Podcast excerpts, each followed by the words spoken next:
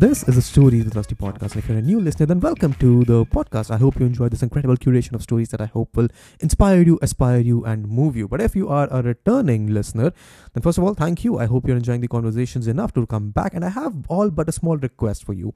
Whichever audio platform you might be listening to us on, I just request you to make the extra effort to go out and press the follow button or give us a rating, but only if you've been enjoying the conversations. It helps the podcast reach out to more people and gives me your feedback and motivates me to keep continuing these conversations. And that's it. I'm sure this is a conversation you will thoroughly enjoy, and we will just get right into it.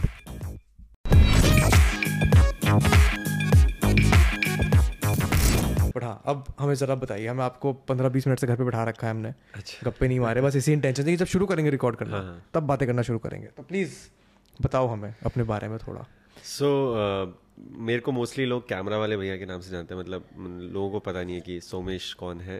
Camera वाले भैया एक अलग character है, सोमेश एक अलग जन. ठीक है, तो वैसे मेरा नाम सोमेश पांडे है. मतलब बिफोर थोड़ा और जोर से बोलना पड़ेगा. और जोर से बोलना पड़ेगा. बोलो जोर से, डरने की कोई बात नहीं है. कोई नहीं बोलने वाला, अपना ही घर है.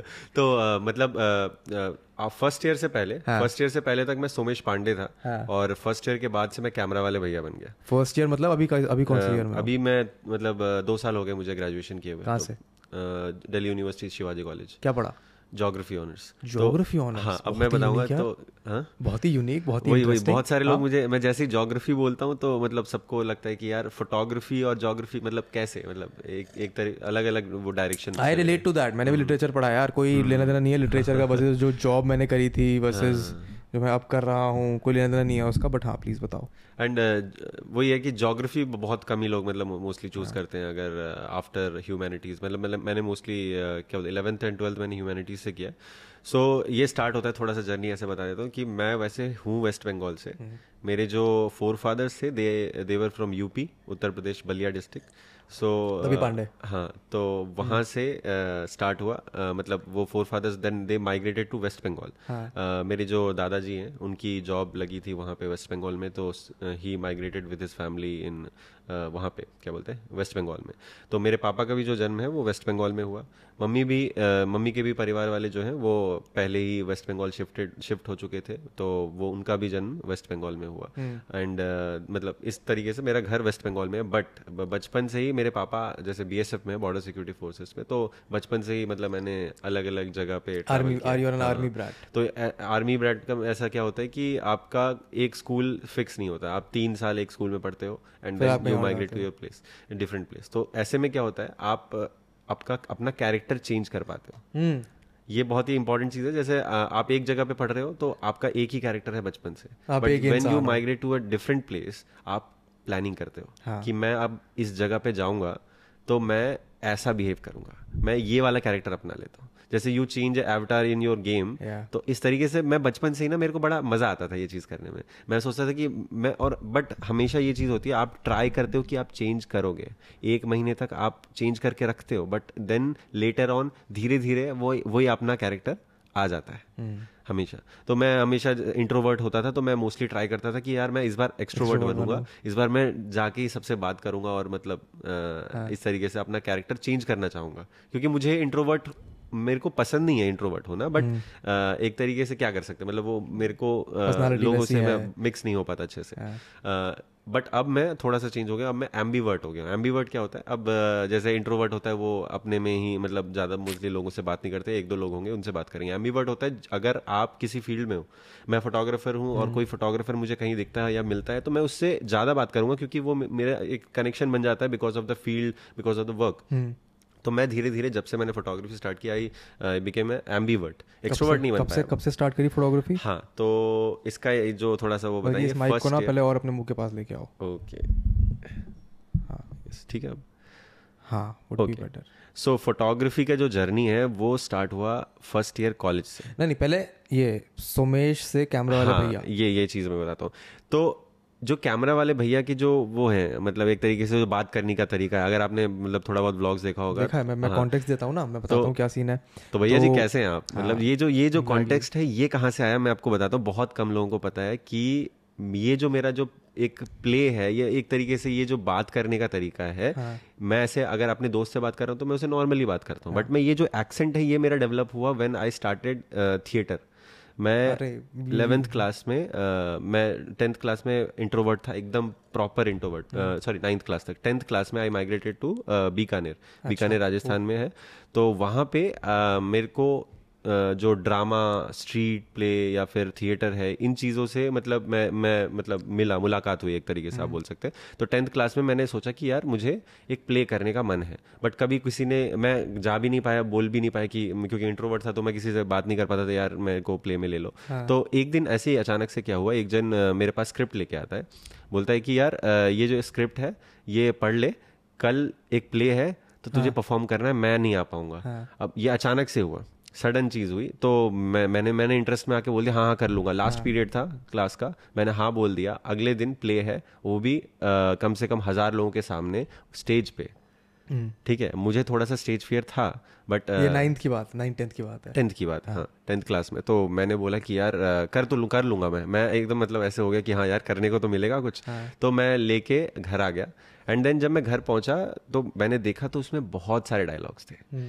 मैं थोड़ा सा डर गया कि यार मैं याद कैसे करूँगा। तो मैंने सोचा यार एक काम करता हूँ, मैं बस पढ़ लेता हूँ कि स्टोरी को एंड कैसे करना है, हाँ। स्टोरी के बीच में क्या है और हाँ। स्टोरी स्टार्ट कैसे होती है, बाकी, बाकी मैं संभाल लूँगा, अपने तरीके से करूँगा। ठीक है, तो मेरे को डायलॉग्स अच्छे से नहीं पता था, मैंने बस एक बार पढ़ा था एंड हाँ। मुझे ये पता था कि स्टोरी को एंड कैसे करना है। फिर मैं आ, क्या बोलते हैं कॉलेज स्कूल गया, स्कूल जाके जैसे ही प्ले स्टार्ट हुआ सब लोग अपना अपना डायलॉग, अब मैं मेरा मेन कैरेक्टर था हाँ। सबसे इंपॉर्टेंट चीज़ मेरा मेन कैरेक्टर था, मैं ये पूरे प्ले को एक डायरेक्शन दे रहा हूँ हाँ। तो सब लोग अपना अपना डायलॉग बोल रहे हैं। अब मैं, मेरे को पता है कि एंड ऐसे होगा, तो मैं अलग अपने एक्सेंट में बोलने, मतलब मेरा एक एक्सेंट वो पता नहीं कैसे आया उस स्टेज पे हाँ। मैं बोला अरे भैया जी कैसे हैं, अरे मैडम जी बैठ जाइए आप, मतलब मैं एक तरीके से ऑडियंस कनेक्शन करने लगा।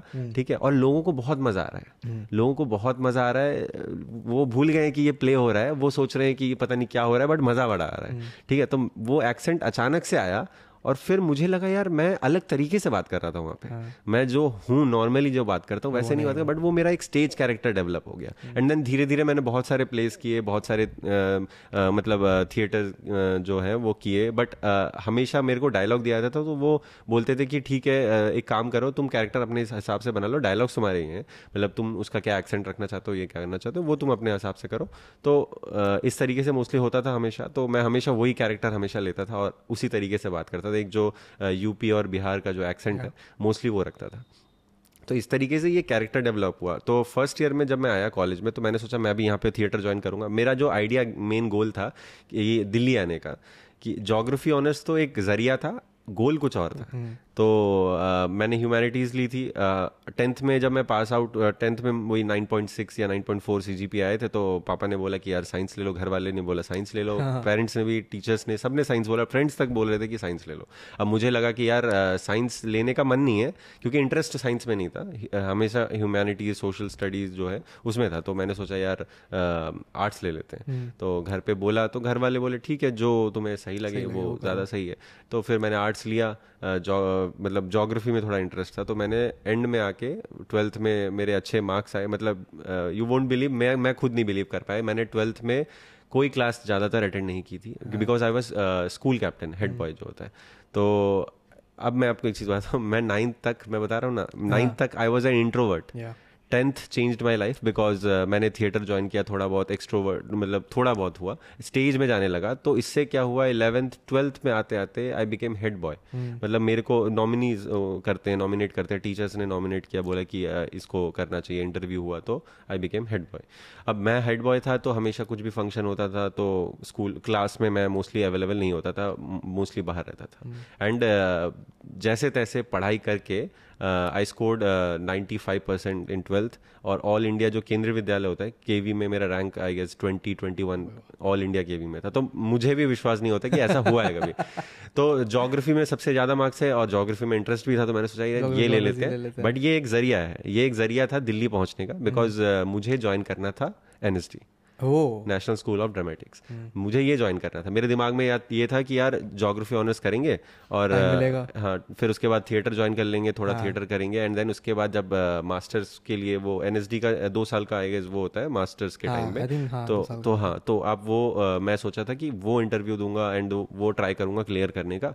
एंड एनएसडी में जाना, मेरे मूवीज में जाने का वो नहीं था, मुझे स्टेज प्ले करने थे, मुझे थिएटर से थोड़ा प्यार हो गया था। I can relate to that. तो ये होने के बाद मैं जोग्राफी के लिए आ गया फर्स्ट ईयर में। फर्स्ट ईयर में फिर जो ऑडिशन होते हैं थिएटर ग्रुप्स के और भी ग्रुप्स के, तो मैंने सबके ऑडिशन दिए, मैंने ट्राई किया, सबका ऑडिशन देते हैं, एक मज़ा आ जाएगा, एक एक्सपीरियंस मिलेगा कि हाँ आप क्या सीख रहे हैं क्या नहीं, मतलब एक तरीके से। तो मैंने थिएटर का दिया, पेंटिंग कॉम्पिटिशन का दिया, सबके दे दिया, डांस को छोड़ के सबको दे दिया, ठीक है।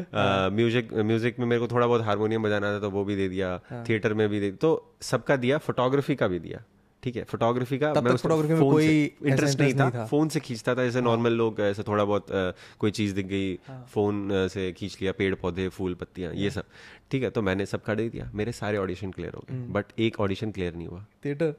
कौन सा थिएटर? नहीं, फिर थिएटर भी क्लियर हो गया, फोटोग्राफी का ऑडिशन क्लियर नहीं हुआ। ओके, अब मेरे दिल पे ये बात लग गई, मैंने थिएटर का ग्रुप ज्वाइन कर लिया, बट मेरे दिल पे ना हमेशा ये रहा, यार ये फोटोग्राफी का ऑडिशन क्यों नहीं क्लियर हुआ, ठीक है। तो मेरे दिल पे लग गई थी वो बात। मैं थिएटर के ग्रुप में ज्वाइन कर लिया था, एक हफ्ते दो हफ्ते जाने लगा, फिर मेरे को लगने लगा यार इसकी वजह से ना मेरी अटेंडेंस बहुत ख़राब हो रही है, प्लस मैं पढ़ाई में, और आप जैसे स्कूल से कॉलेज में आते हो ना तो बहुत ज़्यादा डिफरेंस हो जाता है। ऑफ कोर्स ऑफ कोर्स, क्योंकि स्कूल में आपको टीचर पढ़ाते हैं, पढ़ा पढ़ाया जाता है, थोड़ा बताया जाता है कि पढ़ो, टीचर को कॉलेज में प्लीज पढ़ा दो, कॉलेज में टीचर आता है वो बोलता है चला जाता है, वो बोलता नहीं है कि पढ़ो, एक जवाब नहीं होता, आपको टीचर को बोलना पड़ता है कि प्लीज़ पढ़ा दो हमें, हम पढ़ने आए, हम पढ़ना चाहते हैं। तो ये ये डिफरेंस था, तो मैं हमेशा थोड़ा सा ना डर गया था, यार मैं अभी अभी दिल्ली आया हूँ और मैं इस चीज़ पे टाइम दे रहा हूँ जो जो मतलब मेरे पेरेंट्स मतलब वो ये सोच रहे होंगे कि मैं ज्योग्राफी पढ़ रहा हूँ, मैं इसके बाद ये करूँगा ये करूँगा, बट मैं अगर फेल हो गया गलती से तो मेरी तो मतलब वॉट लग जानी है। तो फिर मैंने सोचा यार अभी छोड़ना पड़ेगा शायद थिएटर, थोड़ा सा पढ़ाई में भी ध्यान देना चाहिए, बट अभी भी वो दिमाग में था कि यार फोटोग्राफी कैसे नहीं हुई। This is still first year ना? हाँ, this is still first year, starting वाला पार्ट। तो मैंने थोड़ा बहुत ना फोन से खींचना शुरू किया, बहुत सारे फोटोग्राफर्स को ना ऐसे फेसबुक इंस्टाग्राम पे फॉलो किया, and then I looked up their work कि कैसे वो काम कर रहे हैं, एंड देन तो थोड़ा सा इंटरेस्ट उसमें भी जागने लग गया। हाँ। मैंने सोचा यार फोटोग्राफी कर सकते हैं, थिएटर तो वैसे अभी कर नहीं पा रहे, तो थोड़ी देर क्या करते हैं फोटोग्राफी कर लेते हैं। तो फोन से ऐसे ना पार्क में जाता था, फ़ोन से थोड़ा बहुत खींचता था। तो अब अब क्या हुआ, आ, मैंने ट्वेल्थ के बाद ना एक एक कोचिंग सेंटर में थोड़े दिन, तीन महीने के लिए छुट्टी होती है ट्वेल्थ के बाद जब रिजल्ट्स नहीं आते, तो मैंने पढ़ाया था। मैं वहाँ पे हिस्ट्री पढ़ाता था, पॉलिटिकल साइंस पढ़ाता था और उस जोग्राफी भी पढ़ा, तो ये तीन सब्जेक्ट पढ़ा था। उससे मेरे को I guess monthly twelve twelve thousand या टेन थाउजेंड मिलने लगा था, तो आई सेव दैट मनी। उसके बाद मैं जब स्कूल uh, यहाँ पे कॉलेज में आया दिल्ली में, तो दिल्ली यूनिवर्सिटी के इलेक्शंस होते हैं। हाँ। अब दिल्ली यूनिवर्सिटी इलेक्शंस में क्या होता है, सबको पोस्टर्स चाहिए होते हैं, जो डिजिटल पोस्टर व्हाट्सएप में या फेसबुक पे सेंड करने के लिए। तो वो आ, मैंने क्या किया, मैंने एक ऐसे मेरे सीनियर था एक, तो उस वो इलेक्शन में खड़ा हो रहा था, तो मैंने उसका एक ऐसी दोस्त था, तो मैंने उसका एक पोस्टर बना के दिया, but it was a creative poster. मैं ऐसे दिखाया, एक चैट चल रही है, आ, एक फ्रेशर उसको मैसेज करता है कि आ, आ, मेरे को ऐसा ऐसा हेल्प चाहिए, तो वो उसकी हेल्प करता है उसको थोड़ा बहुत। तो एक छोटा सा पोस्टर बना के मैंने उसको भेजा, उसने अपने फेसबुक पर डाला। जो उसके अपोजिशन वाले थे या जो भी लोग थे, उनको वो बड़ा पसंद आया, उन्होंने मुझे कॉन्टैक्ट किया, दे कॉन्टैक्टेड मी, और उन्होंने बोला कि आपके क्या चार्जेस हैं फॉर अ पोस्टर। तो मैंने बोला कि ठीक है, हज़ार डेढ़ हज़ार रुपये ऐसे करके एक अमाउंट बता दिया। एंड मैंने अपोजिशन के भी पोस्टर बनाए, मैंने इनके भी पोस्टर बनाए, एंड सबके पोस्टर्स बना दिया, ठीक है। तो इस तरीके से बहुत सारा अमाउंट मेरे पास आ गया। तो मैंने सोचा यार अब एक काम करते हैं, ये सारा सेव कर लिया है, अब एक कैमरा ले लेते हैं, टाइम आ चुका है कुछ स्टार्ट करने का। तो मैंने फिर कैमरा लिया, एंड uh, मुझे अब हाँ Nikon D fifty three hundred अभी भी मैं वो यूज़ करता हूँ, अभी व्लॉग्स में भी वो यूज़ करता हूँ, time lapses hyper lapse mostly सारे वो उसी से बनाता हूँ। अभी रिसेंटली ही मैंने कैमरा अपग्रेड किया है, ठीक है, ए सेवन थ्री लिया, बिकॉज वीडियोस के लिए आ, मैंने सोचा कि यार लो लाइट में भी ज़्यादा सही रहेगा। तो Nikon D fifty three hundred मैंने लिया, आ, अब अभी सेम कैमरा था वही बेच के आया हूँ मैं तो आ, वो लिया मैंने, एंड देन मुझे अभी भी याद है, मैं ना कैश मैंने पूरा अच्छा कैश नहीं अच्छा मुझे याद आ रहा है ट्वेंटी थाउजेंड मैंने कैश निकाला, बट एक दिन में आई गेस उस टाइम पे लिमिट चलती थी, ट्वेंटी ट्वेंटी फाइव ऐसा कुछ था, तो कैश निकाला। और फोर्टी फाइव का कैमरा था। तो मेरा एक दोस्त था शाश्वत नाम से, तो उस उसके घर पे मैं पहले गया, एंड देन घर से हम चांदनी चौक गए कैमरा लेने के लिए। मैंने उसको बोला कि यार अभी तो मेरे पास इतनी कैश है, हम लोग देखने गए थे, अच्छा मुझे अभी याद आया, हम लोग कैमरा देखने गए थे, हमने सोचा था एक दो दिन में लेंगे क्योंकि अभी पूरा कैश आया नहीं हमारे पास। तो हम गए, हमने दुकान में गए, इतना पसंद आ गया और उसने बोला कि यार अभी एक दो दिन के लिए कुछ ऑफर भी चल रहा है तो आप लेना चाहते हो तो अभी ले लो। तो फिर मेरे को लगा यार अभी तो पैसे है नहीं, तो उसने ट्वेंटी फाइव मैंने दिया, ट्वेंटी या उसने दे दिया, ठीक है, तो टोटल फोर्टी फाइव होके वो हमने कैमरा ले लिया और फिर मैं उसके घर पे ही चला गया। एंड देन मैं इतना एक्साइटेड था, मैं पूरी रात नहीं सोया हूँ। मैं वो जो बुक आती है, बुकलेट आती है कैमरा की, मेरे को कैमरा चलाना नहीं आता, मैनुअल मोड मुझे नहीं पता, ठीक है, तो मैंने वो बुकलेट ली और वो पूरा बुकलेट पढ़ डाला एक रात में। मैंने सोचा कि यार मैं सीख जाऊंगा, समझ जाऊंगा, बट वही चीज़ें मैनुअल मोड में आपको शटर स्पीड ये सब चीज़ें उतनी अच्छे से पता नहीं है। तो मैंने पूरा बुकलेट पढ़ा, ठीक है, अब फिर भी मैंने मैंने अगले दिन, अच्छा अब इतना एक्साइटमेंट थी, सुबह छः बजे उठ गया, उसको बोला चल उठते हैं, आ, वो रहता है आज़ादपुर, एकदम नॉर्थ दिल्ली, ठीक है, यू वोंट बिलीव, हम लोग आज़ादपुर मेट्रो स्टेशन से उतरे हैं, हम आज़ादपुर से चलते चलते हाँ। फोटोज खींचते खींचते घूमते घूमते शाम को इंडिया गेट पहुंचे, पैदल पैदल। इतना एक्साइटमेंट, सिर्फ एक बैटरी थी मेरे पास, तो मैं बार बार क्या एक फोटो खींचता था, बंद कर देता था। इतनी एक्साइटमेंट थी। मैंने उसको बोला कि मैं तेरी फोटोज खींचूंगा आज पूरे दिन में, मेरे पास अभी भी वो पड़ी है। मैं चांदनी चौक गया, न्यू दिल्ली रेलवे स्टेशन गया, मैंने उसको बोला यार मेरे को ना रेलवे स्टेशन में जाके फोटोज खींचे। मैंने आज तक जितनी फोटोज देखी थी ना इंस्टाग्राम पे, फेसबुक पे, मुझे लगता था कि आज मैं सारी खींच डालूंगा। तो मैं गया, न्यू दिल्ली रेलवे स्टेशन गया, चांदनी चौक में लाल किले के पास गए हम लोग, ठीक है, तो अलग अलग, सीपी गए, सीपी से चलते चलते इंडिया गेट पहुंच गए। शाम को इंडिया गेट में जब मैं सामने पहुंचा, राष्ट्रपति भवन की तरफ सनसेट हो रहा था, मैं इंडिया गेट के पास था, मैं फोटो लेने के लिए क्लिक किया मैंने और बैटरी खत्म हुई, और तब जाके मेरे को लगा यार अब हाँ आज कुछ कर लिया है, आज मजा आ गया थोड़ा सा। तो ये मतलब एक एक्साइटमेंट जो जागी, मैं मैं हमेशा एक, मेरे को मतलब एक तरीके से क्या बोल सकते हैं इसको, एक बीमारी है एक तरीके से समझ सकते हैं कि आ, मैं कुछ भी स्टार्ट करता हूँ तो मैं उसको एकदम इतना मतलब पागलों की तरह करने लगता हूँ कि आ, फिर मतलब मैं बहुत ज़्यादा उसमें अंदर घुस जाता हूँ, एक डीपली जो बोलते हैं, तो मैं एकदम ऐसा करने लगता हूँ। तो मैंने वो उस दिन वो किया, फिर उसके बाद धीरे धीरे फोटोग्राफी करने लगा, खुद जाके खींचने लगा। फोटो वॉक्स होते हैं, मतलब जिसमें क्या है कि बहुत सारे फोटोग्राफर्स एक साथ मीटअप टाइप करते हैं and then they click photos एक साथ जाते हैं कहीं पे, तो मैं उसमें जाता था Saturday Sunday, but I was an introvert तब भी, ठीक है, तो मैं मिलता ही नहीं था लोगों को, थोड़ा बहुत ऐसा मिल लिया, थोड़ा बहुत वो हो गया। एंड देन उसके बाद धीरे धीरे धीरे धीरे एक इंटरेस्ट जो था वो जागने लगा। एक मैं वाराणसी गया था पहली बार ट्रैवल में, तो वहाँ पर एक फ़ोटो खींची मैंने जो मतलब बहुत ही ज़्यादा एक तरीके से क्या बोलते हैं उसको, पम्प किया उसने मेरे सोशल मीडिया में भी, बहुत ज़्यादा लोगों तक पहुंची वो। hmm. फूल गिर रहे हैं एंड देन आरती की आरती हो रही oh, है, ठीक nice. है, तो it was a good picture. तो उससे मेरे को ना मोटिवेशन मिली कि जब बहुत सारे बड़े बड़े फोटोग्राफर्स ने मुझे कहा कि हाँ आप अच्छा खींच रहे हो, you can do something better, तो फिर मैंने ट्रैवल करना थोड़ा थोड़ा स्टार्ट किया। hmm. अब याद है आपको मैंने ऑडिशन क्लियर नहीं किया था, ऑडिशन ah. नहीं क्लियर किया था, धीरे धीरे इतना अच्छा फोटोग्राफी में हो गया। एक टाइम आया, मुझे कॉल आया, एक दिन एक कॉल आता है, आई गेस हाँ के एम सी किरोरीमल कॉलेज से कॉल आता है, ए, उसके बाद एक दो तीन दिन बाद फिर कुछ एक दो कॉलेजेस से आता है, रामजस से आ गया, एक मो, मोतीलाल नेहरू कॉलेज है, तो इन तीन चार कॉलेजेस से कॉल आता है आ, उनके फोटोग्राफी सोसाइटी से कि आप क्या आप हमारे यहाँ पे okay. आके वर्कशॉप दे सकते हैं। सो दैट गाय जो क्लियर नहीं कर पाया ऑडिशन, उसको रिजेक्ट कर दिया था, और वो, वो मैंने दिल पे रख लिया। अगर मैं उसको ऐसे ही नॉर्मली सोचता कि हाँ यार क्लियर नहीं हुआ कोई दिक्कत नहीं है, बट मैंने उसको ऐसे दिल पे लगा लिया ना कि हाँ यार क्लियर करना है इस चीज़ को, तो मैं फिर उस लेवल तक मतलब पहुंच गया कि वर्कशॉप देने के लिए बुला रहे हैं। तो मेरे को बड़ा वो लगा कि यार मतलब कुछ भी कर सकते हैं, क्या कहते हैं इसको, रिडेम्पशन। हाँ काफ़ी बढ़िया काम। तो मेरा सवाल यही है, अभी तक तुम फोटोग्राफी में पहुंचा है? हाँ, अभी तक मैं सिर्फ फोटोग्राफी में पहुंचा, थोड़ा हाँ। बहुत ब्रांड कोलैबोरेशंस किए, ठीक है, मैं मोस्टली कमर्शियल वर्क थोड़ा कम ही करता था, बिकॉज मतलब मुझे इंटरेस्ट नहीं था। This is still while you are in college ना, ये वर्कशॉप देने वाला? फर्स्ट ईयर सेकेंड ईयर के एंड में मेरे को वर्कशॉप के लिए थोड़ा बहुत वो आया, ठीक है, एंड इंस्टाग्राम में थोड़ी बहुत फॉलोइंग मतलब एक I guess ten K twelve K बढ़ गई थी, तो लोग जानने लगे थे एक तरीके से फील्ड में कि हाँ एक फोटोग्राफर है। अब यहाँ नाम आता है कि कैमरा वाले भैया, नाम कहाँ से आया? ठीक है, अभी तक तो मैं सोमेश पांडे था, बट ये इंस्टाग्राम में नाम कैमरा वाले भैया कहाँ से आया? तो मैं मेरे को याद है छठ पूजा होती है बिहार में और यूपी वाले मोस्टली करते हैं, तो छठ पूजा थी यमुना घाट के पास, वहाँ पे मैं गया हुआ था, ठीक है, आई वॉज क्लिकिंग पिक्चर्स, तो मैं वहाँ फोटोज खींच रहा था, तो एक लड़की को लगा, छोटी सी कोई लड़की होगी, उसको लगा कि जो वो फोटोज क्लिक करके देते हैं और पैसे हाँ, लेते हैं हाँ, तो वो प्रिंट करते हैं, तो उसको लगा कि मैं वो हूँ, ठीक है, वो दूर से चिल्ला के बोली अरे कैमरा वाले भैया इधर आना जरा। तो मैं गया, फिर उसने मेरे को बोला कि ऐसे से आप फोटो खींचते? मैंने बोला नहीं मैं फोटोज खींचता मतलब प्रिंट करके नहीं दे सकता, मैं खींच के आपको सेंड कर सकता हूँ। तो मैंने ऐसे खींच के ऐसे उसको बोला कि मैं सेंड कर दूंगा, मैं घर आया, मेरे को वो बात ना उसने जो चिल्लाई थी ना, वो जो बात, अरे कैमरा वाले भैया इधर आना, तो मेरे को वो कैमरा वाले भैया पे ना बड़ा वो लगा कि यार ये नाम बड़ा अच्छा सा लग रहा है, मतलब हाँ। इससे आपके प्रोफेशन के बारे में भी पता चल रहा है and it's a good name, मतलब यूजर नेम है एक बढ़िया सी। हाँ?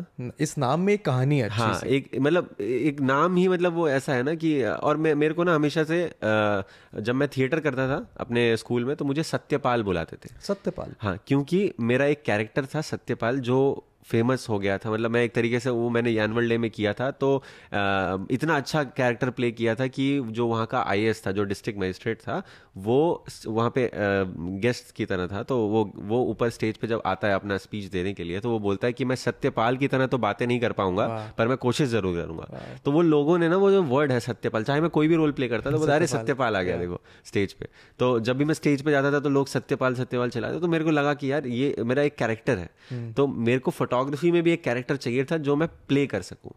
तो ठीक है, तो मैंने सोचा ये कैमरा वाले भैया बड़ा सही लग रहा है हाँ। तो मैंने उसको सर्च किया ऐसे इंस्टाग्राम पे फेसबुक पे कि इस नाम से कोई और तो नहीं है कि किसी और ने पहले से यूज़ कर लिया, तो मैंने देखा कि किसी ने वैसा कोई यूज़ नहीं किया हुआ था हाँ। तो मैंने रख लिया अपना नाम कैमरा वाले भैया। ठीक है, तो इस तरीके से कैमरा वाले भैया बनाए।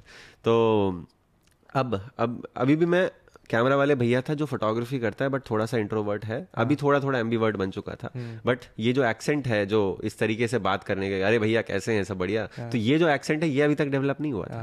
ये तक कब डेवलप हुआ जब मैंने व्लॉगिंग स्टार्ट की, और मैंने व्लॉगिंग इस साल ही जनवरी फर्स्ट को पहला व्लॉग डाला था। ठीक है, तो अब इस ये व्लॉगिंग मेरा कभी सपना नहीं था कि मेरे को व्लॉग बनाने, मेरे को यूट्यूब स्टार्ट करना, मेरा मोस्टली था फोटोग्राफी करनी। अभी तक मैं वीडियोस भी नहीं बनाता था, जब मैंने थर्ड ईयर भी पास आउट किया, फोर्थ ईयर में मतलब फोर्थ ईयर तो नहीं मतलब थर्ड ईयर के बाद जो फोर्थ साल था उसमें भी मैंने कोई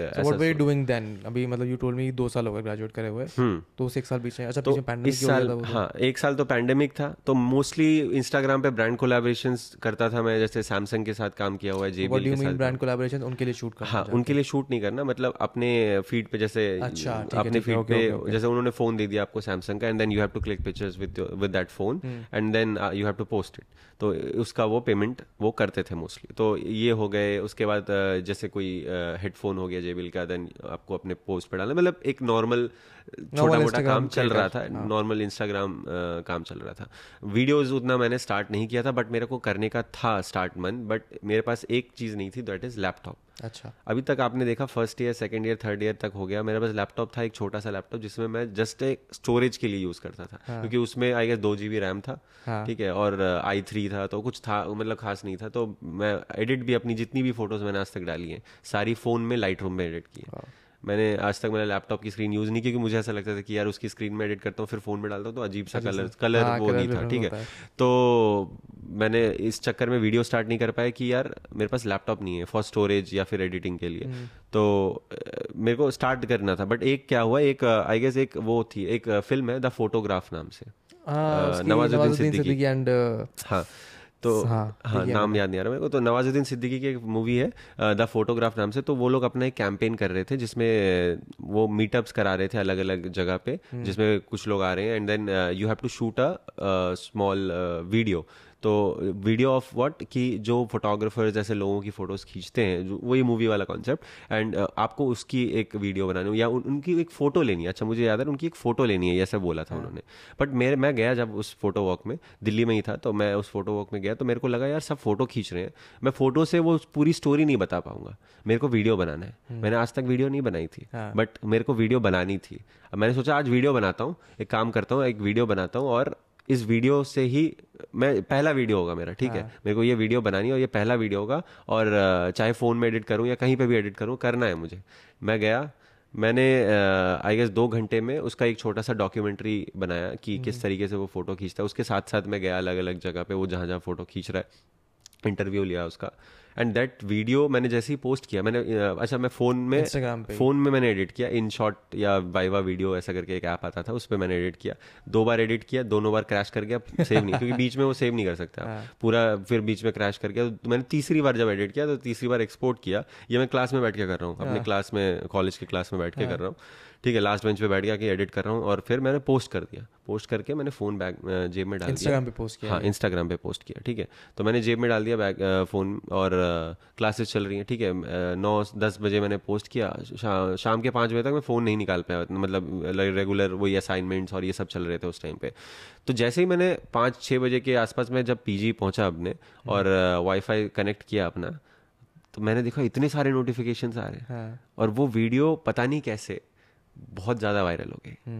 इट वेंट मतलब it cross like one lakh views, ठीक है। तो उस टाइम पे मेरे लिए बहुत बड़ी बात थी कि भाई वन लाख व्यूज़ हो गए इसमें, इंस्टाग्राम पे वन लाख व्यूज़, ये तो प्री रील्स तो काफ़ी बड़ी बात है। हाँ, तो मैं सोचने लगा यार ऐसा क्या बना दिया मैंने। फिर मेरे को जिन्होंने फोटो वॉक ऑर्गेनाइज़ किया था उन्होंने कॉल करके मेरे को कॉल किया, उन्होंने मुझे बोला कि आपकी वीडियो इतनी अच्छी लगी हमने कि हमने इसे जो द फोटोग्राफ मूवी का जो व्हाट्सएप ग्रुप है जिसमें डायरेक्टर प्रोड्यूसर्स और जितने भी लोग हैं उनको भेजी, उनको भी इतनी पसंद आई है, मतलब उनको भी पसंद आई है। एंड uh, देन uh, जो आई गेस सानिया मल्होत्रा थी शायद, अब नाम याद आ रहा है मुझे, उन्होंने उसको रीशेयर uh, किया अपनी स्टोरी पे। तो मेरे लिए बहुत बड़ी बात हो गई कि यार यहाँ तक, मतलब मैं पहली वीडियो थी, मेरे को वीडियो बनाने का कोई नॉलेज भी नहीं था, ठीक है, तो मेरी पहली वीडियो थी और इतना अगर अच्छा हो सकती है तो I should start making videos. तो मैं फिर थोड़ा थोड़ा वीडियोस बनाने लगा, फ़ोन पे ही थोड़ा थोड़ा, जैसे मतलब कट्स, मतलब जस्ट कट एडिट डाल दिया, तो इस तरीके से स्टार्ट करने लगा। एंड देन लॉकडाउन हो गया अभी बीच में, ठीक है। तो लॉकडाउन हुआ, मैंने लॉकडाउन से पहले ही लैपटॉप लिया था, मैंने सोचा था अब लैपटॉप ले लिया, अब थोड़ा वीडियोज़ पर काम करना स्टार्ट करते हैं, बट लॉकडाउन हो गया तो फिर वीडियोज़ बनाना थोड़ा सा बंद हो गया, बिकॉज आप एक ही रूम में। अच्छा, मैं लॉकडाउन में चला गया था गुजरात, भुज में, क्योंकि मेरे पापा वहाँ पे पोस्टेड अच्छा। थे बीएसएफ में। अब एक छोटा सा रूम था, उस छोटे से रूम में आए, मतलब मैंने छः से सात महीने बिताए एक रूम में, जो कि जो बंदा रोज ट्रैवल करता है, पिछले साल की बात है ये, फर्स्ट लॉकडाउन, तो जो बंदा रोज ट्रैवल करता है वो एक रूम में सात आठ महीने से है। एंड हाँ। हमें तो इतना भी अलाउ नहीं होता था, कैंपस के अंदर ही रहना पड़ता था, ठीक है, बीएसएफ कैंपस में थे तो बहुत ही ज़्यादा स्ट्रिक्ट रूल्स थे कि आप बाहर नहीं जा सकते एंड ऑल। तो आठ नौ महीने मैं एक ही रूम में था। अब इस रूम में या तो मैं यहाँ से यहाँ आ सकता था या यहाँ से यहाँ आ सकता था। अब मैंने क्या किया, वहाँ पे नेटवर्क कनेक्शन बहुत मतलब दिक्कत होती थी क्योंकि बॉर्डर एरिया पड़ता है, तो वहाँ पे नेट मतलब मैं वही वन फोर्टी फोर पी या टू फोर्टी पी पे यूट्यूब पे वीडियोस देखता था।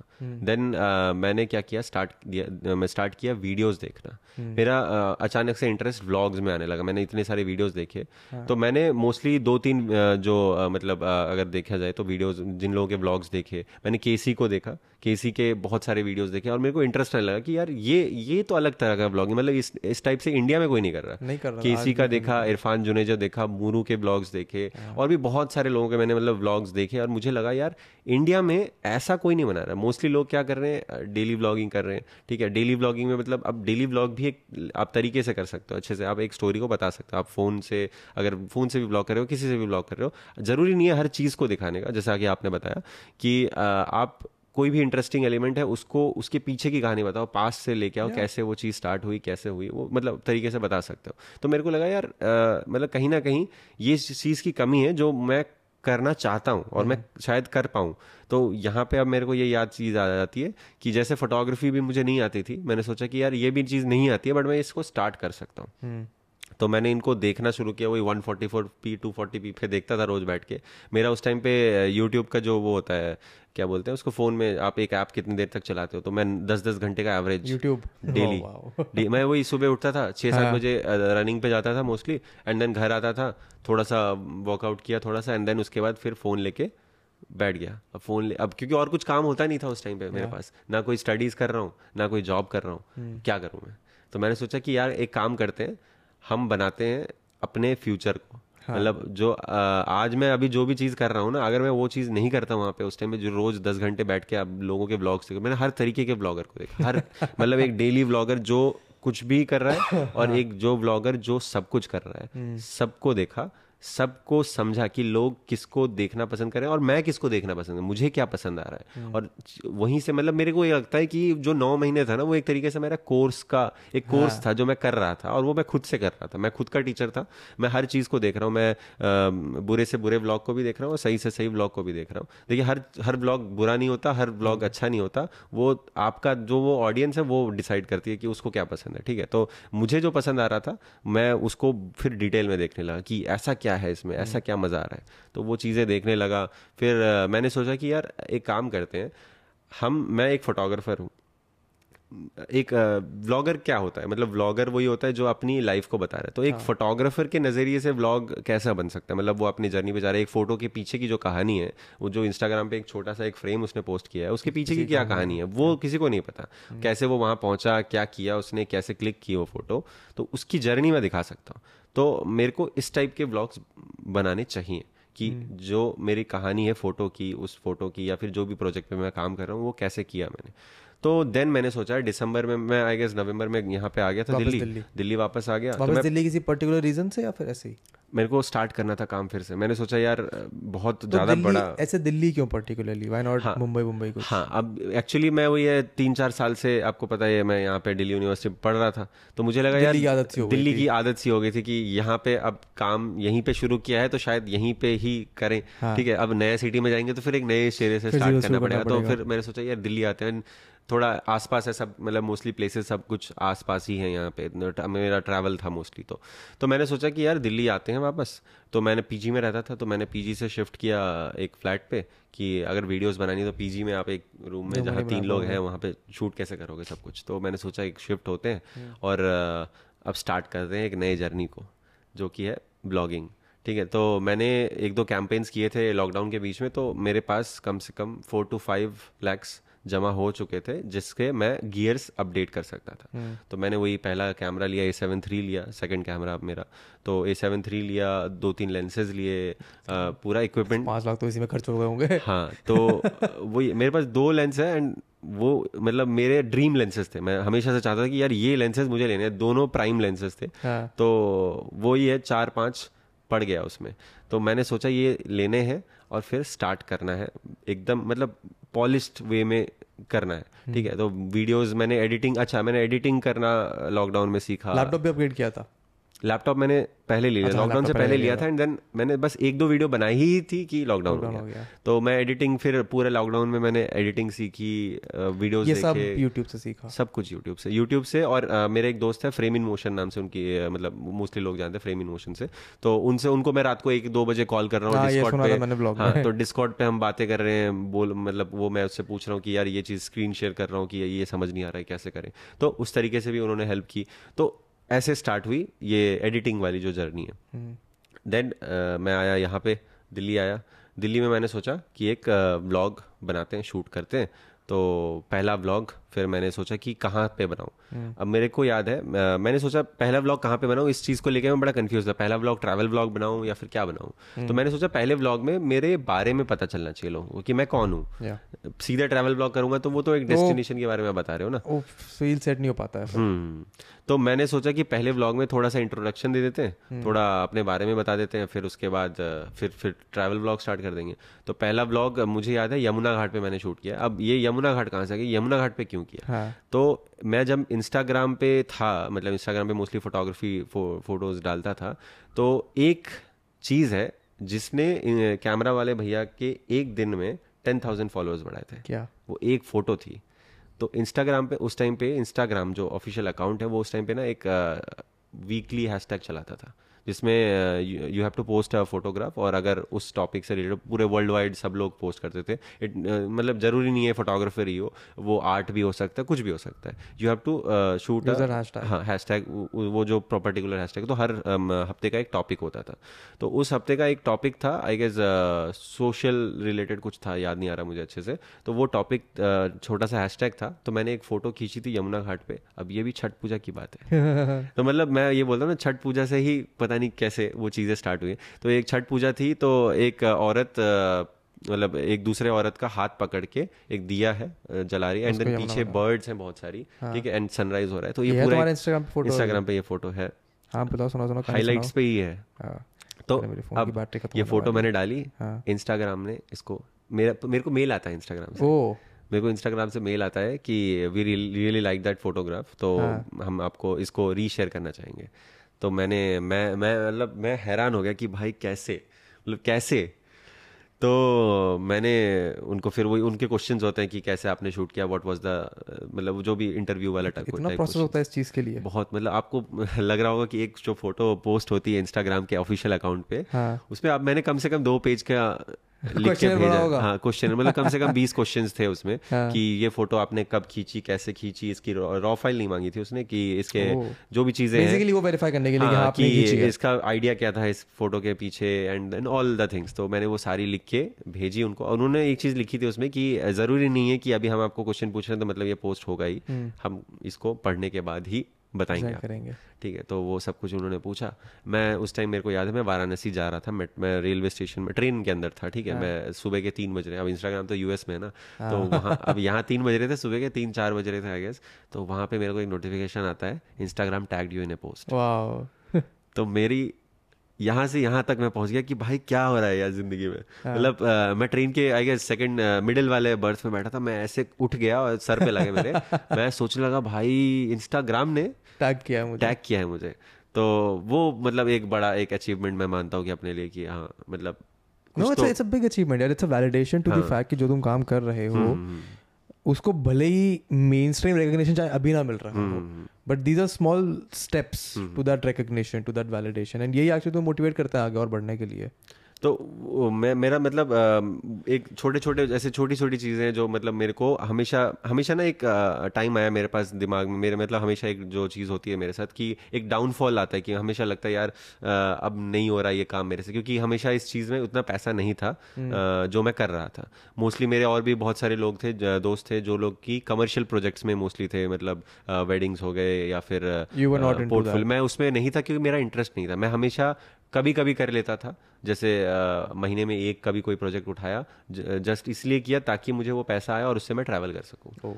मैं मोस्टली उस चीज़ में नहीं था। एक और चीज़ जो मेरे साथ हुई थी, दैट पोस्ट कैमरा वाले भैया अगेन, कि मेरे को याद है विंटर में आ, हमारी छुट्टियां होती थी कॉलेज की, तो वो एक दो हफ्ते की छुट्टी होती थी, पंद्रह दिन की छुट्टी होती थी, ठीक है। तो उससे पहले मैं, आ, मैंने एक प्लान किया कि मैं एग्ज़ाम है, मेरे कल एग्ज़ाम है, मैं ट्राई कर रहा हूँ कि पंद्रह दिन में मुझे क्या करना है, मैं प्लान कर रहा हूँ। तो मेरे दिमाग में आया कि यार मैं एक काम करता हूँ, मैं पंद्रह दिन में एक बजट ट्रिप करता हूँ। हाँ। मैं पंद्रह दिन का एक ट्रिप बनाया कि मेरे को पांच लोकेशंस थी आई गेस, पांच पांच चार लोकेशंस थी, मुंबई वाराणसी मुंबई वाराणसी आगरा इलाहाबाद, चार चार लोकेशंस थी, ठीक है। अब मुझे इन चारों में जाना है, आप बताओ बजट क्या होगा। पंद्रह दिन रुकना है, पंद्रह दिन ट्रैवल, रुकना, सब करना है, खाना पीना, क्या बजट होगा? ऑन एवरेज मैं लेके चल रहा हूँ हज़ार से दो हज़ार रुपये पर डे, मतलब पंद्रह हज़ार पंद्रह हज़ार मैंने ती, तीन हज़ार रुपये का बजट बनाया कि तीन हज़ार रुपये का मुझे ये करना है। हाँ। तीन आई गेस साढ़े तीन तीन साढ़े तीन का करना था, मतलब चार से कम ही था। क्योंकि अब ये मैंने बजट क्यों बनाया? हाँ। क्योंकि जिस दिन ये छुट्टी स्टार्ट हो रही है उसी दिन एक मेरे को एक शूट मिला, तीन साढ़े तीन हज़ार रुपये का एक फैशन शूट था एक मॉडल का, तो मैंने वो किया, एक डेढ़ घंटे में मैंने शूट कंप्लीट किया, साढ़े तीन हज़ार रुपये लिए। और मेरे दिमाग में ये था कि मुझे इस साढ़े तीन हज़ार में पंद्रह दिन गुजारना है और इन चार लोकेशंस पे जाना है। हाँ। और वो जब मैंने ट्रिप की, उसमें जो भी चीज़ें मैंने शेयर की स्टोरीज़ के थ्रू या फिर फीड के थ्रू, तो लोग और मतलब एक्साइट होने लगे कि यार ये कैसे कर सकता है ये चीज़ें। तो मैं हमेशा अपडेट देता रहता स्टोरी से कि कैसे मैं जा रहा हूँ।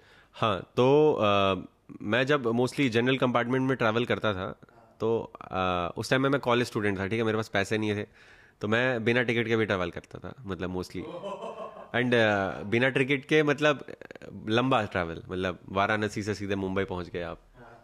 तो वही है, मतलब हमेशा एक डर, जब तक जब तक पकड़े ना जाओ तब तक वाला तब तक वाला हिसाब है कि पकड़े नहीं गए तो सही है। हाँ। पकड़े गए तो फिर देखा जाएगा उसके बाद। पकड़ा भी गया हूँ एक दो बार, भी गए हो, बट वही है स्टूडेंट समझ के थोड़ा सा हमें छोड़ दिया गया। तो मैं क्या करता था, मैं वाराणसी से निकलता था मुंबई की तरफ एकदम, ठीक है, या फिर दिल्ली से मैं मुंबई भी गया हूँ बिना तो ऐसे मैं मतलब मोस्टली पैसे बचाता था, ठीक है। अब मैं क्या करता था, अब मेरे उस टाइम पे आई गेस ट्वेंटी फाइव या थर्टी के इंस्टाग्राम इंस्टाग्राम पे फॉलोअर्स थे, ठीक है। तो मैं क्या करता था, मैं एक स्टोरी डालता था कि आई एम इन मुंबई, ठीक है, करना चाहता इफ यू नहीं if you would like to host me at your place, ठीक है, I will be there for two days, I don't need a bed, I can sleep in the couch, या फिर आप जहाँ भी सुलाएं, मेरे को कोई खाने का कोई उतना बड़ा शौक नहीं है, तो आप जो खिलाएं वो खा लेंगे हम। तो इस तरीके से मैं जो चार लोकेशंस हैं उनमें सबके घरों पे रुका हूँ। मैं वाराणसी में एक कैफ़े में रुका हूँ, कैफ़े में सोया हूँ। वाराणसी में एक दिन हम लोग मणिकर्णिका जो घाट है जहाँ पे मुर्दे जलाए जाते हैं उसके नीचे सोया हूँ, सीढ़ी पे मोस्टली। तो हम लोग ऐसे मतलब मोस्टली ट्रैवल करता था मैं मोस्टली, तो इसी तरीके से मतलब मोस्टली जो है मैं मोस्टली बार बार बोल रहा हूँ तो नहीं, पैसे तो पैसे इसी तरीके से मैंने मतलब बचाए। ठीक है, अब आप बोलोगे कि फिर पैसे खर्च कहाँ हुए जब आपने ट्रैवल इधर किया, ठीक है आपने ये ऐसे कर लिया, खाना उधर खा लिया, तो साढ़े तीन हज़ार रुपये गए किधर। जब मैं मुंबई पहुँचा, पंद्रह दिन होने वाले थे आई गेस, बारह तेरह दिन हो गए थे। ठीक है, मुंबई पहुँचा तो मैं ना बहुत थक गया था फिजिकली भी और मेंटली भी, क्योंकि आप रोज जनरल में ट्रैवल कर रहे हो। जनरल में उस टाइम पे इतनी भीड़ होती थी, मैं बाथरूम में भी बैठ के गया हूँ। बाथरूम में हम लोग वो पॉट होता है ना, पॉट के ऊपर बैठते हैं लोग, इधर उधर बैठे हैं ऐसे ऐसे करके बैठा हुआ हूँ, या फिर जो गेट के पास है, गेट के पास एकदम ऐसे करके चिपक। और मेरे पास होता था कैमरा, एक Nikon D fifty three hundred और तीन लेंस होते थे। ठीक है, तो हमेशा एक डर रहता था कि भाई, और मैं हमेशा ना एक बैग कैरी करता था, एक स्कूल बैग टाइप का, वो भी एकदम जो चांदनी चौक में मिलता है जो दो सौ तीन सौ रुपये में, वो उठाता था, उसके अंदर कैमरा बैग डालता था। ठीक है, तो बाहर से ये लगे कि आई एम ए स्टूडेंट, ठीक है, एंड आई एम ट्रैवलिंग, मैं मोस्टली कहीं जा रहा हूँ। ठीक है, कोई एग्जाम देने जा रहा हूँ कहीं पे। ठीक है, तो ऐसे मैं मोस्टली ट्रैवल करता था। और एक मैं ना उस टाइम विंटर थी, तो मैं एक ना चादर लेके घूमता, मोटी वाली जो चादर होती है, आपने देखा होगा अगर आप आप तो मेरठ हो तो वहाँ पे अगर रेलवे स्टेशन पे आप जाओगे तो बहुत सारे लोग ऐसे ओढ़ के बैठे होते हैं, घूमते रेलवे स्टेशन में चादर पहन के। हाँ, तो मैं वो पहन के घूमता था ताकि लोगों को लगे यार नॉर्मल इंसान है, मतलब इसके पास कुछ कोई महंगी चीज हो भी नहीं सकती। ठीक है, तो मैं ऐसे घूमता था मोस्टली, तो कोई शक ही नहीं करेगा। ठीक है, अब तो मैं ये लेके बता दिया, अब नहीं कर, अब करेंगे लोग। हाँ हाँ तो आ, मैं अब जब मुंबई गया तो मुंबई में मेरा जो साढ़े तीन हज़ार है उसमें से समझ लो दो हज़ार रुपये मुंबई में खर्च हुए, क्योंकि हाँ। मैं इतना थक गया था, मैं लोकल ट्रेन में ट्रैवल करने हालत में भी नहीं था। तो मैंने सोचा कि यार आज तो कैब से जाएंगे, तो मैं पनवेल में रुका था किसी के पास, और मैं सी एस टी से पनवेल की कैब कर लेता था कभी कभी। ठीक है, कभी कभी इधर, तो वो दो हज़ार रुपये जो है मेरा वहाँ खर्च हुए, बाकी जो एक हज़ार पाँच सौ रुपये वो इधर उधर खर्च हुए। तो इस तरीके से मैंने साढ़े तीन हज़ार रुपये का जब ट्रिप करके जब मैं दिल्ली लौटा, हाँ। तो वो पंद्रह दिन में मैंने फोटोज़ तो खींची थी, बट सबसे जो इम्पोर्टेंट जो चीज़ थी वो था एक्सपीरियंस। तो जो वो एक्सपीरियंस था उसने मुझे, मैं पंद्रह दिन जो पहले था ना वो, वो बहुत डरा हुआ लड़का, जिसको लगता था कि यार मैं यहाँ कैसे पहुँचूंगा, यहाँ पे क्या करूँगा, मैं किसी घर किसी के घर में कैसे रहूँगा, एक इंट्रोवर्ट लड़का जो किसी जिसको पता नहीं ये चीज़ें, वो वो सब कुछ मैंने सीख लिया। तो मतलब मेरे लिए था कि मैंने पंद्रह दिन का एक कोर्स कर लिया, पंद्रह दिन का कोर्स कर लिया, साढ़े तीन हज़ार रुपये लगे, और इसमें मैंने इंट्रोवर्ट से थोड़ा सा एम्बीवर्ट बन गया हूँ अब। तो ऐसे ऐसी जो छोटी छोटी चीज़ें हैं जो मेरे अभी तीन चार साल में हुई हैं, वो उसने मुझे डेवलप किया, वो उसने बनाया कैमरा वाले भैया को। तो पहले तो मैं सोमेश पांडे ही था, बट फिर मैं कैमरा वाले भैया बन गया। तो ये है एक जर्नी छोटी सी, काफ़ी इंटरेस्टिंग है यार। Like most people want to be in a stage where say you are at, you got a you got skills, you know how to make videos, you know how to click photos, but most people do not want to go through the journey that makes a creator like yourself. तो मतलब course course करके भी कर सकते हैं, I don't know, मेरे को नहीं लगता कि आप ऐसे एक्सपीरियंसेस करे बिना हाँ। ऐसी स्टोरी टेलिंग सीख सकते हो। अब मेरे को ना बहुत सारे लोग मैसेज करते हैं कि भैया यार आ, मुझे ट्वेल्थ के बाद ना फोटोग्राफी करनी है, आप जैसा एक फोटोग्राफी स्किल चाहिए मुझे, तो क्या मैं कौन सा कॉलेज ज्वाइन कर लूँ। तो मैं उनको बोलता हूँ हमेशा कि आप कोई कॉलेज ज्वाइन करोगे तो कम से कम दो तीन लाख रुपये का खर्चा है फोटोग्राफी के लिए ना, हाँ कोई हाँ, भी मतलब मिनिमम पाँच लाख से नीचे कोई कोर्स है नहीं। ठीक है, है। जितने भी बड़े कॉलेजेस हैं चार पाँच लाख रुपये लेंगे। तो मैं उनको यही बोलता हूँ हमेशा, आप पाँच लाख रुपये आपके पास है, पाँच लाख रुपये का बजट बनाओ एक साल का, जितनी लोकेशंस है ना इंडिया में सब जगह जाओ, अपना एक कैमरा रख लो और घूमो, एक साल के लिए घर से निकल जाओ और घूमो। ठीक है, ट्रेन से घूमो। मैंने आई गेस किसका पॉडकास्ट देखा था, मुझे याद नहीं आ रहा है, आई गेस पंकज त्रिपाठी का था या किसका था, मुझे नाम याद नहीं आ रहा। वो बोलते हैं कि इंडिया में रेल रेल है, इंडियन रेलवे है, जो कि सबसे चीपेस्ट है। आपके पास पूरा एक टिकट है जिससे आप पूरी इंडिया में घूम सकते हो। तो आप जब इंडिया में घूमोगे ना तो आपको इतने लोग मिलेंगे, कल्चरल कल्चर से रिलेटेड इतने फेस्टिवल्स देखोगे, इतनी सारी चीज़ें देखोगे ना, तो वो एक साल का जो एक्सपीरियंस है ना वो कोई घर आप आप सब ये सोचो ना, आप एक साल एक कॉलेज में जा रहे हो, पढ़ रहे हो, आप वहाँ पे सिर्फ टेक्निकल चीज़ें सीख सकते हो। आप सीख सकते हो कि लाइट्स कैसे लगानी है, कैमरा कैसे लगाना है, बट जो फ्रेमिंग है, कॉम्पोजिशन है, कैसे फ्रेम सेट करना है, कैसे आप किसी की फ़ोटो ले रहे हो उससे बात कैसे करनी है, तो ये सारी चीज़ें आपको वहाँ स्टूडियो में बैठ के नहीं मिलेगा। अगर आप सिर्फ स्टूडियो वाला फोटोग्राफर बनना चाहते हो तो फिर जाओ कॉलेज, फिर ठीक है।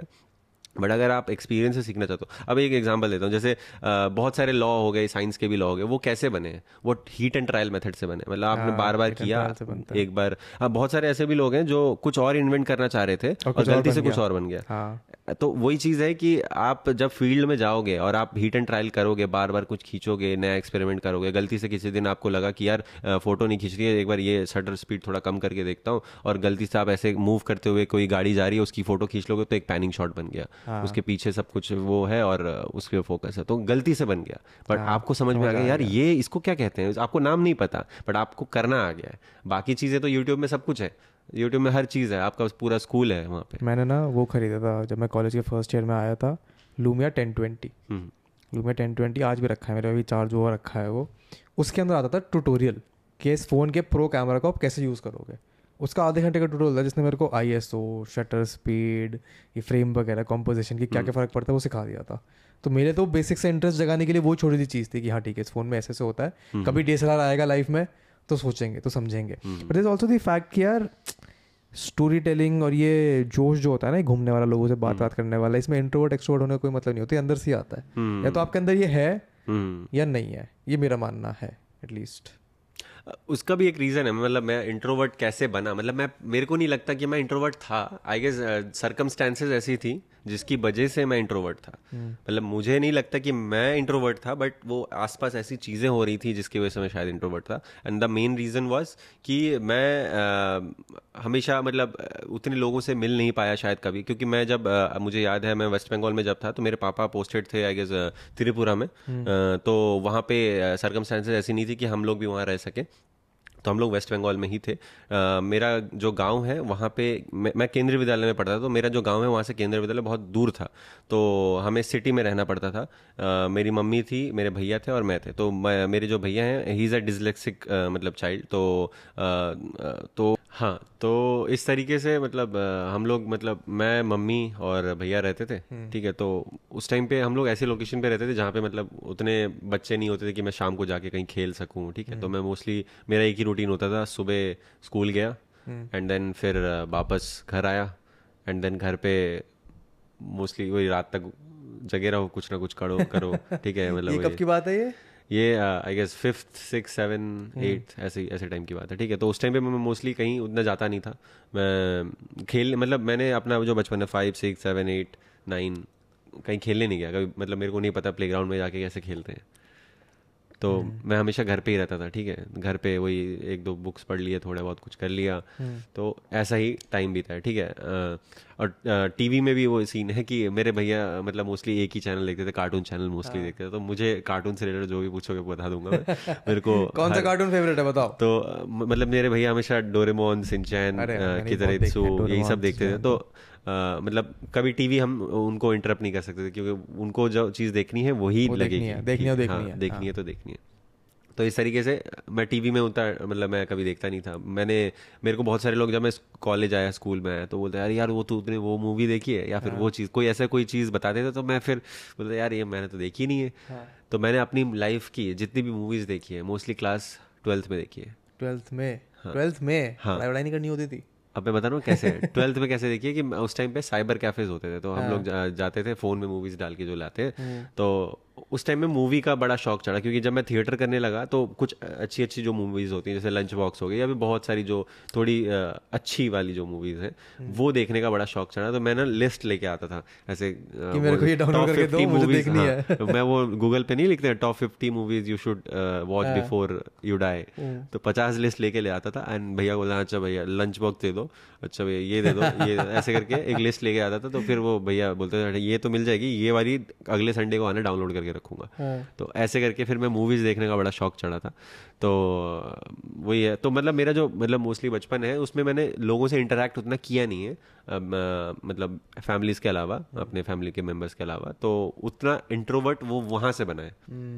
बट जब टेंथ, इलेवेंथ, ट्वेल्थ में मैं थिएटर करने लगा, लोगों से मिलने लगा, तो वो इंट्रोवर्ट वाला जो पार्ट था वो मेरा खत्म होने लगा। अब फिर मैं नहीं तो फिर मैं ये कहूँगा ना यार कि वो तो कभी पार्ट था नहीं, वो सर्कमस्टेंशियल था. हाँ. So personality wise you were never meant to be that way. So whenever you got the opportunity to कि हाँ ठीक है अब मौका है, दस्तूर है, चलो मिलते हैं, लोगों से बातें बातें करते थे, came out which is which is what I am trying to say here कि ये ना ये जो ट्रेट होता है ये कि ठीक है चलो इंटरेस्टिंग चीज़ों को नोटिस करें, उनके पीछे कहानी जाने, ये स्टोरी टेलिंग वाला ट्रेट बहुत ही नेचुरल होता है. Lot of people who try and get this trait but they are not successful in getting it because इसको आप रेप्लिकेट नहीं कर सकते, उसको आप सीख नहीं सकते. अगर ये है तो है, नहीं है तो नहीं है. इसका मतलब नहीं है कोशिश नहीं करनी चाहिए, हो सकता है कुछ और नया मिल जाए उसको. आपने इस कोशिश वही है ना कि आप कुछ और ढूंढने निकलते हो, कुछ और मिल जाता है. तो तुमने वीडियो बनाना शुरू किया इस जनवरी से, मतलब वही दिसंबर एंडिंग में मैंने वीडियो बनाना शुरू कर दिया. एंड देन मैंने सोचा कि ये साल थोड़ा बर्बाद जा रहा है बिकॉज ऑफ कोविड लॉकडाउन, तो मैंने सोचा इस साल नहीं इसको स्टार्ट करते हैं, अगले साल जनवरी फर्स्ट को ही स्टार्ट करते हैं ताकि एक नए साल की शुरुआत एक नए सिरे से हो. तो लोग जैसे वो बनाते हैं क्या बोलते हैं उसको, रिजोल्यूशन. तो मैंने सोचा ये मेरा रिजोल्यूशन है, इस साल यूट्यूब स्टार्ट करना है. कोई ऐसा गोल लेके नहीं चला था कि यार हंड्रेड के करने हैं या फिर वो ऐसा, बस ये सोच के चला था कि सौ वीडियोज बनानी है, हंड्रेड वीडियोज हंड्रेड वीडियोज बनानी है और उसमें फुल देना है. बहुत ही बढ़िया है. मैं जो वर्कशॉप वगैरह करता हूँ ना अपनी, उसमें यही बताता हूँ कि तुमको ये नहीं करना है कि तुमको नंबर गोल चाहिए, तुमको अपना खुद का एग्जीक्यूटेबल गोल चाहिए कि तुम्हें पचास वीडियो बनानी है साल की, तुम्हें हफ्ते की दो वीडियो बनानी है, कैसे भी. But you you not made hundred videos. नहीं वही मैं बता रहा हूँ, मैंने हंड्रेड वीडियोज का गोल रखा कि मुझे हंड्रेड वीडियोज बनानी है और अगर हंड्रेड वीडियोज बना के मुझे लगता है कि अब इससे कुछ हो नहीं रहा है, मतलब मेरा YouTube में मैं नहीं कर सकता आगे, तो तब मैं छोड़ सकता हूँ इस चीज़ को. बट जब मैंने एक दो वीडियोस ही बनानी शुरू की तो इतना अच्छा रिस्पांस आया, तो मुझे लगा यार ये चीज़ तो कर सकता हूँ, इस पर थोड़ा फोकस देना चाहिए. वो क्वांटिटी वाला गेम नहीं खेलता है, क्वालिटी वाला गेम खेलता है. हाँ, बिल्कुल. तो मैंने ये सोचा था कि कम से कम सौ वीडियोज़ बना के ट्राई तो मारता हूँ एक, कि क्या मैं ये चीज़ कर सकता हूँ, क्या लोगों को मेरा कॉन्टेंट पसंद है. क्योंकि इंडिया में मुझे लग रहा था कि यार क्या लोग देखेंगे, क्या लोग आउट ऑफ डेली व्लॉग्स जो चीज़ है, जो थोड़ा सा नॉर्मल व्लॉग्स हैं, रॉ व्लॉग्स हैं, उसके अलावा भी क्या ये चीज़ देखना पसंद करेंगे. मेरे को आइडिया नहीं था मार्केट में क्या होने वाला है. तो मैंने सोचा चलो ट्राई करते हैं, हंड्रेड वीडियोस बनाएंगे, क्या पता आप ही मार्केट को चेंज कर सको. तो मैंने फिर वो सोच के सो, आ, मतलब बनाया. तो पहला मैंने सोचा था कि पहला व्लॉग जो है फर्स्ट जनवरी को डालते हैं, अगला व्लॉग उसके एक हफ्ते बाद डालेंगे, ऐसे मतलब एक सोच के चला था. तो मैंने पहला व्लॉग डाला, ठीक है, इंस्टाग्राम पे थोड़ा सा शेयर किया कि ऐसे ऐसे मैंने बनाया है.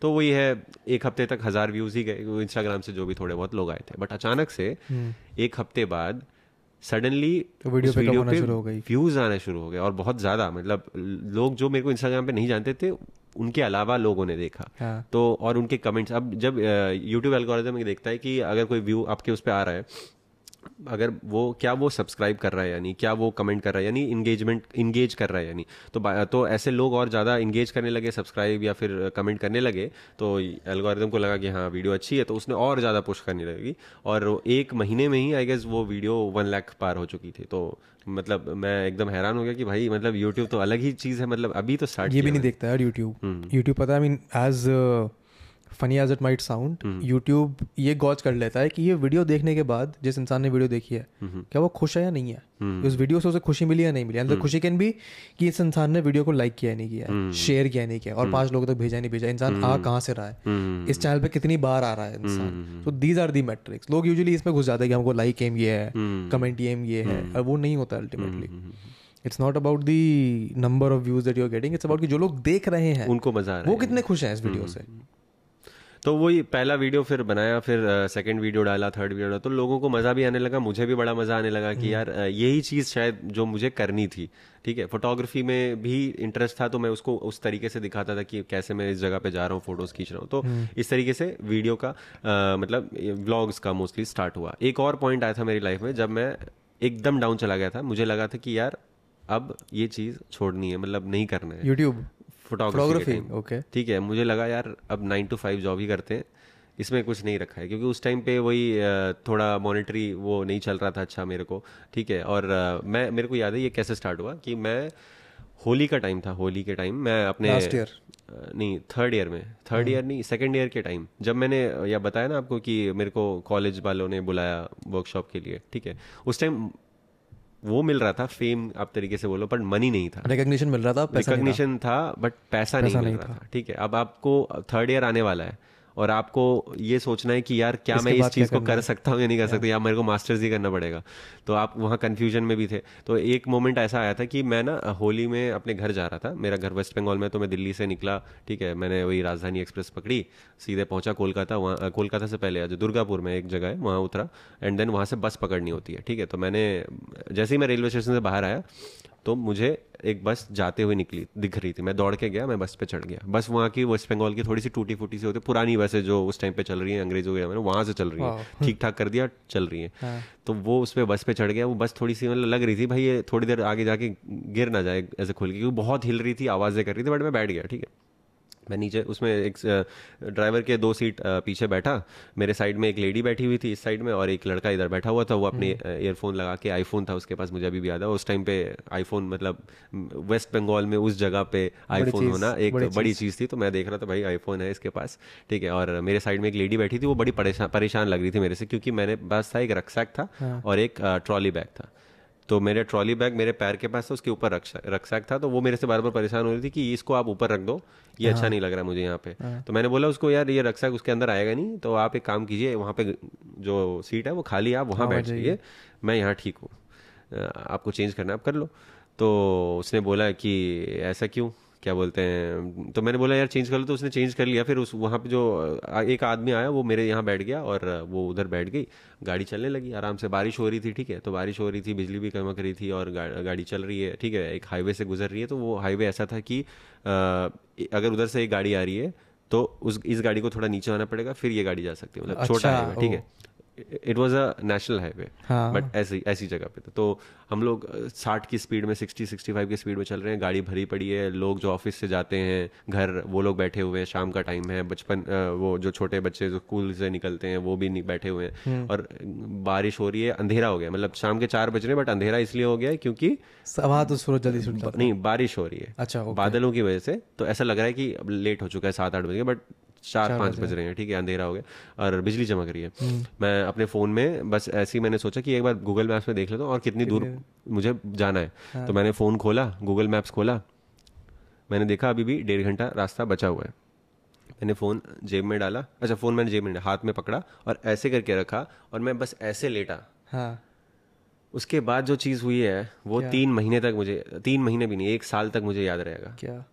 मैंने हाथ ऐसे ही रखा और मैं नीचे की तरफ लेटा, तो अचानक से पीछे से एक लेडी बोली, मोरे जाबो रे, मोरे जाबो, मोरे जाबो मतलब मर जाऊंगी, मर जाऊंगी। हाँ। तो मुझे, मैं, मेरी आंखें ऐसे ही खुली और मेरे सामने क्या था, एक बहुत ही लाइट, बहुत मतलब जैसे अचानक से एक्सपोजर बढ़ा दिया हो किसी ने। हाँ।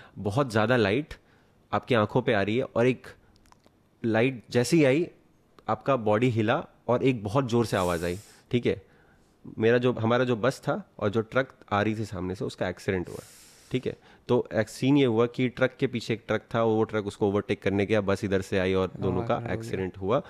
अब बस नीचे गिर चुकी है, उसके ऊपर ट्रक गिरा हुआ है और ट्रक पे थे वो पत्थर जिससे रोड बनती है। हाँ। कंकड़ कंकड़ जो होते हैं, तो वो खिड़की से बहुत ही तेज़ी से जोर से आने लगे अंदर, ठीक है। और एकदम मतलब वो धूल मिट्टी हो गई, मैं एकदम हिला हिला हुआ हूँ, खून निकल रहा है। साइड वाला जो लड़का है, ठीक है, अब साइड वाला लड़का आईफोन ढूंढ रहा है अपना, ठीक है। तो ठीक है, तो हाँ। मैं गिरा हुआ हूँ, इधर से ये हो रहा है, धूल मिट्टी उड़ रही है, ठीक है। मेरे, अब मैं आपको बताता हूँ, तो मेरे याद है आपको, मेरे पास क्या था, एक ट्रॉली बैग और ट्रॉली बैग था, एक रक्सैक था। रक्सैक ने मेरी जिंदगी बचाई क्योंकि इट एक्टेड एज अ, वो जो कार में नहीं कुछन, होता कुछ के एयर बैग की तरह काम किया। अब मोस्टली क्या हुआ, बहुत सारे लोग वहाँ पे, अच्छा अब जैसे बहुत सारे लोग बोलते हैं ना कि जो वो होता है, क्या बोलते हैं, नियर डेथ जो एक्सपीरियंस होता है उसमें आपको पूरी लाइफ याद होती है। मैंने पहले सुना था, उस टाइम मुझे याद आ गया। हाँ। क्योंकि मेरे सामने शुरू से लेकर, मेरे बचपन से लेकर उस टाइम तक जितनी भी चीज़ें हुई हैं, सब कुछ अचानक से ऐसे ना सामने आने लगी, ठीक है, ऐसे आने लगी। और फिर मैं ऐसे कॉन्शियस हुआ कि यार मैं तो यहाँ फंसा हुआ हूँ और मुझे यहाँ से निकलना है। और मेरे दिमाग में सिर्फ एक थॉट आने लगा कि मुझे ऐसे नहीं मरना, क्योंकि वो अभी भी मुझे याद है, वो पत्थर गिर रहे हैं, पत्थर गिर रहे हैं, धूल हो रही है और सब कुछ ना, ऐसे कान सुन हो गए हैं, समझ नहीं आ रहा क्या हो रहा है, और सबकी आवाज़ें ना ऐसे दबी हुई सुनाई दे रही हैं कि बचाओ या फिर जो भी चिल्ला रहे हैं, ठीक है। तो मुझे याद है उस बैग ने मुझे बचाया मेरा, बट मेरा पैर ना, ये वाला पैर फंस गया था अंदर सीट के अंदर एंड मैं निकाल नहीं पा रहा था। तो मैंने जैसे तैसे मेरे अंदर पता नहीं कैसे वहाँ पे इतनी ज़्यादा ताकत आ गई, मैंने उस पूरी सीट को जो फोल्ड हो चुकी थी आयरन की सीट उसको आगे किया, अपना वो ट्रॉली बैग उठाया, रक्सैक उठाया।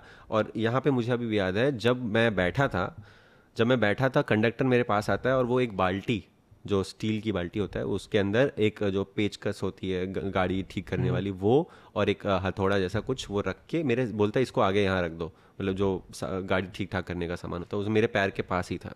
मैंने उसमें से वो पेचकस निकाला, निकाला ये हाथ में ट्रॉली बैग पकड़ा और ये पकड़ा और जोर से शीशा तोड़ दिया, पता नहीं कैसे इतनी ताकत आई, शीशा तोड़ा। हाँ। ठीक है, अब शीशे के इधर मतलब थोड़ी सी जगह थी निकलने की, मतलब ट्रक एकदम चिपका हुआ था बट थोड़ी सी जगह थी निकलने की, तो वहाँ से मेरे इतना मतलब इतना जोश आया कि मैंने सारा लेके, वो जो बंदा बैठा था वो अपना अभी भी नीचे से ना आईफोन ढूंढ रहा था, पता नहीं क्यों अभी भी वो आईफोन ढूंढ रहा है। तो मैं इतना जोश आया कि मैं वहाँ से निकल गया कूद के, क्योंकि मुझे ऐसे नहीं मरना था। मेरे दिमाग में ऐसा था कि भाई मेरे अभी भी मेरे को बहुत कुछ करना है, मुझे ऐसे नहीं मरना। ठीक है, तो मैं ये सारा ट्रॉली बैग और ये सब लेके कूद गया वहाँ से और नीचे गिरा इसके घुटनों के बल और मैं चल नहीं पा रहा हूँ। पता नहीं मेरे को ऐसा लग रहा है कि मैंने जीन्स पहनी हुई थी, ठीक है, तो वो जीन्स थोड़ी बहुत फट गई थी और मैं सामान लेके ना ऐसे खींच खींच के अपने आप को दूर कर रहा था। मैं मैं दूर क्यों कर रहा था, मैं वहाँ पे भी खड़ा हो सकता था। मैंने मूवीज़ में देखा है कि बस फट जाती है, समझ गया। तो मेरे को लगा भाई जल्दी जल्दी दूर चले जाते हैं, बच भी तो गए हैं बट और बचना है। ठीक है, तो बारिश भी हो रही, कीचड़ वीचड़ हो रखे हैं, तो मैं पेड़ के पास एक गया, फिर पेड़ के पास जाके सामान वामान रखा और फिर मैं वेट करने लगा। अब मैं आपको बताऊंगा उस बस में कम से कम सात आठ लोगों की उसी टाइम ऑन टाइम डेथ हुई। ठीक है, बहुत सारे लोगों के हाथ पैर कट गए, खून बहुत बहरा, बेहोश हो गए, बट मुझे यू वोंट बिलीव सिर्फ एक स्क्रैच आया था इस पैर पे, सॉरी इस पैर पे एक स्क्रैच आया था और इस पैर पे बस नीला पड़ गया था थोड़ा सा और कुछ नहीं हुआ था।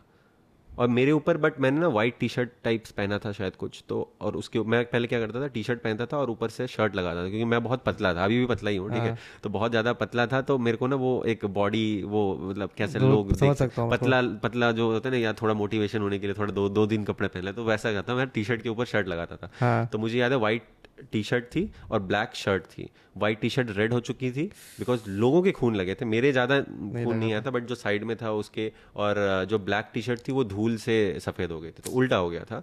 और मैं जैसे तैसे वहाँ बाहर खड़ा था, तो मैं देख रहा था, फिर हॉस्पिटल से एम्बुलेंस आई, लोगों को ले जा रहे हैं। ठीक है, बहुत सारे लोग वो हो रखे हैं, घायल हो रखे हैं। मेरी हालत बहुत वो हो रखी थी कि भाई मैं एकदम ना घबरा गया था कि क्या करना है, शॉक हो गया था। मैं मैंने घर पे मम्मी को कॉल किया, मेरे फ़ोन में एक दो परसेंट बैटरी बची थी, मैंने घर पे कॉल किया, ऐसे से बोला कि मैं मतलब सांस नहीं ले पा रहा हूँ और बोल रहा हूँ कि मेरा एक्सीडेंट हो गया है, और फिर फ़ोन कट जाता है क्योंकि चार्ज नहीं था। ठीक है, मम्मी वहाँ घबराई घबरा गई है, पापा को भी कॉल करके बताया, एंड देन फिर पापा ने एक ही चीज़ मतलब पापा एकदम बीएसएफ में, तो थोड़ा वो वो के बोले कि हाँ कुछ नहीं, डरना नहीं है, बस यहाँ से गाड़ी लो और घर पहुँचो जैसे तैसे। ठीक है, तो बस ये बोला और घर पे भी इन्फॉर्म कर दिया।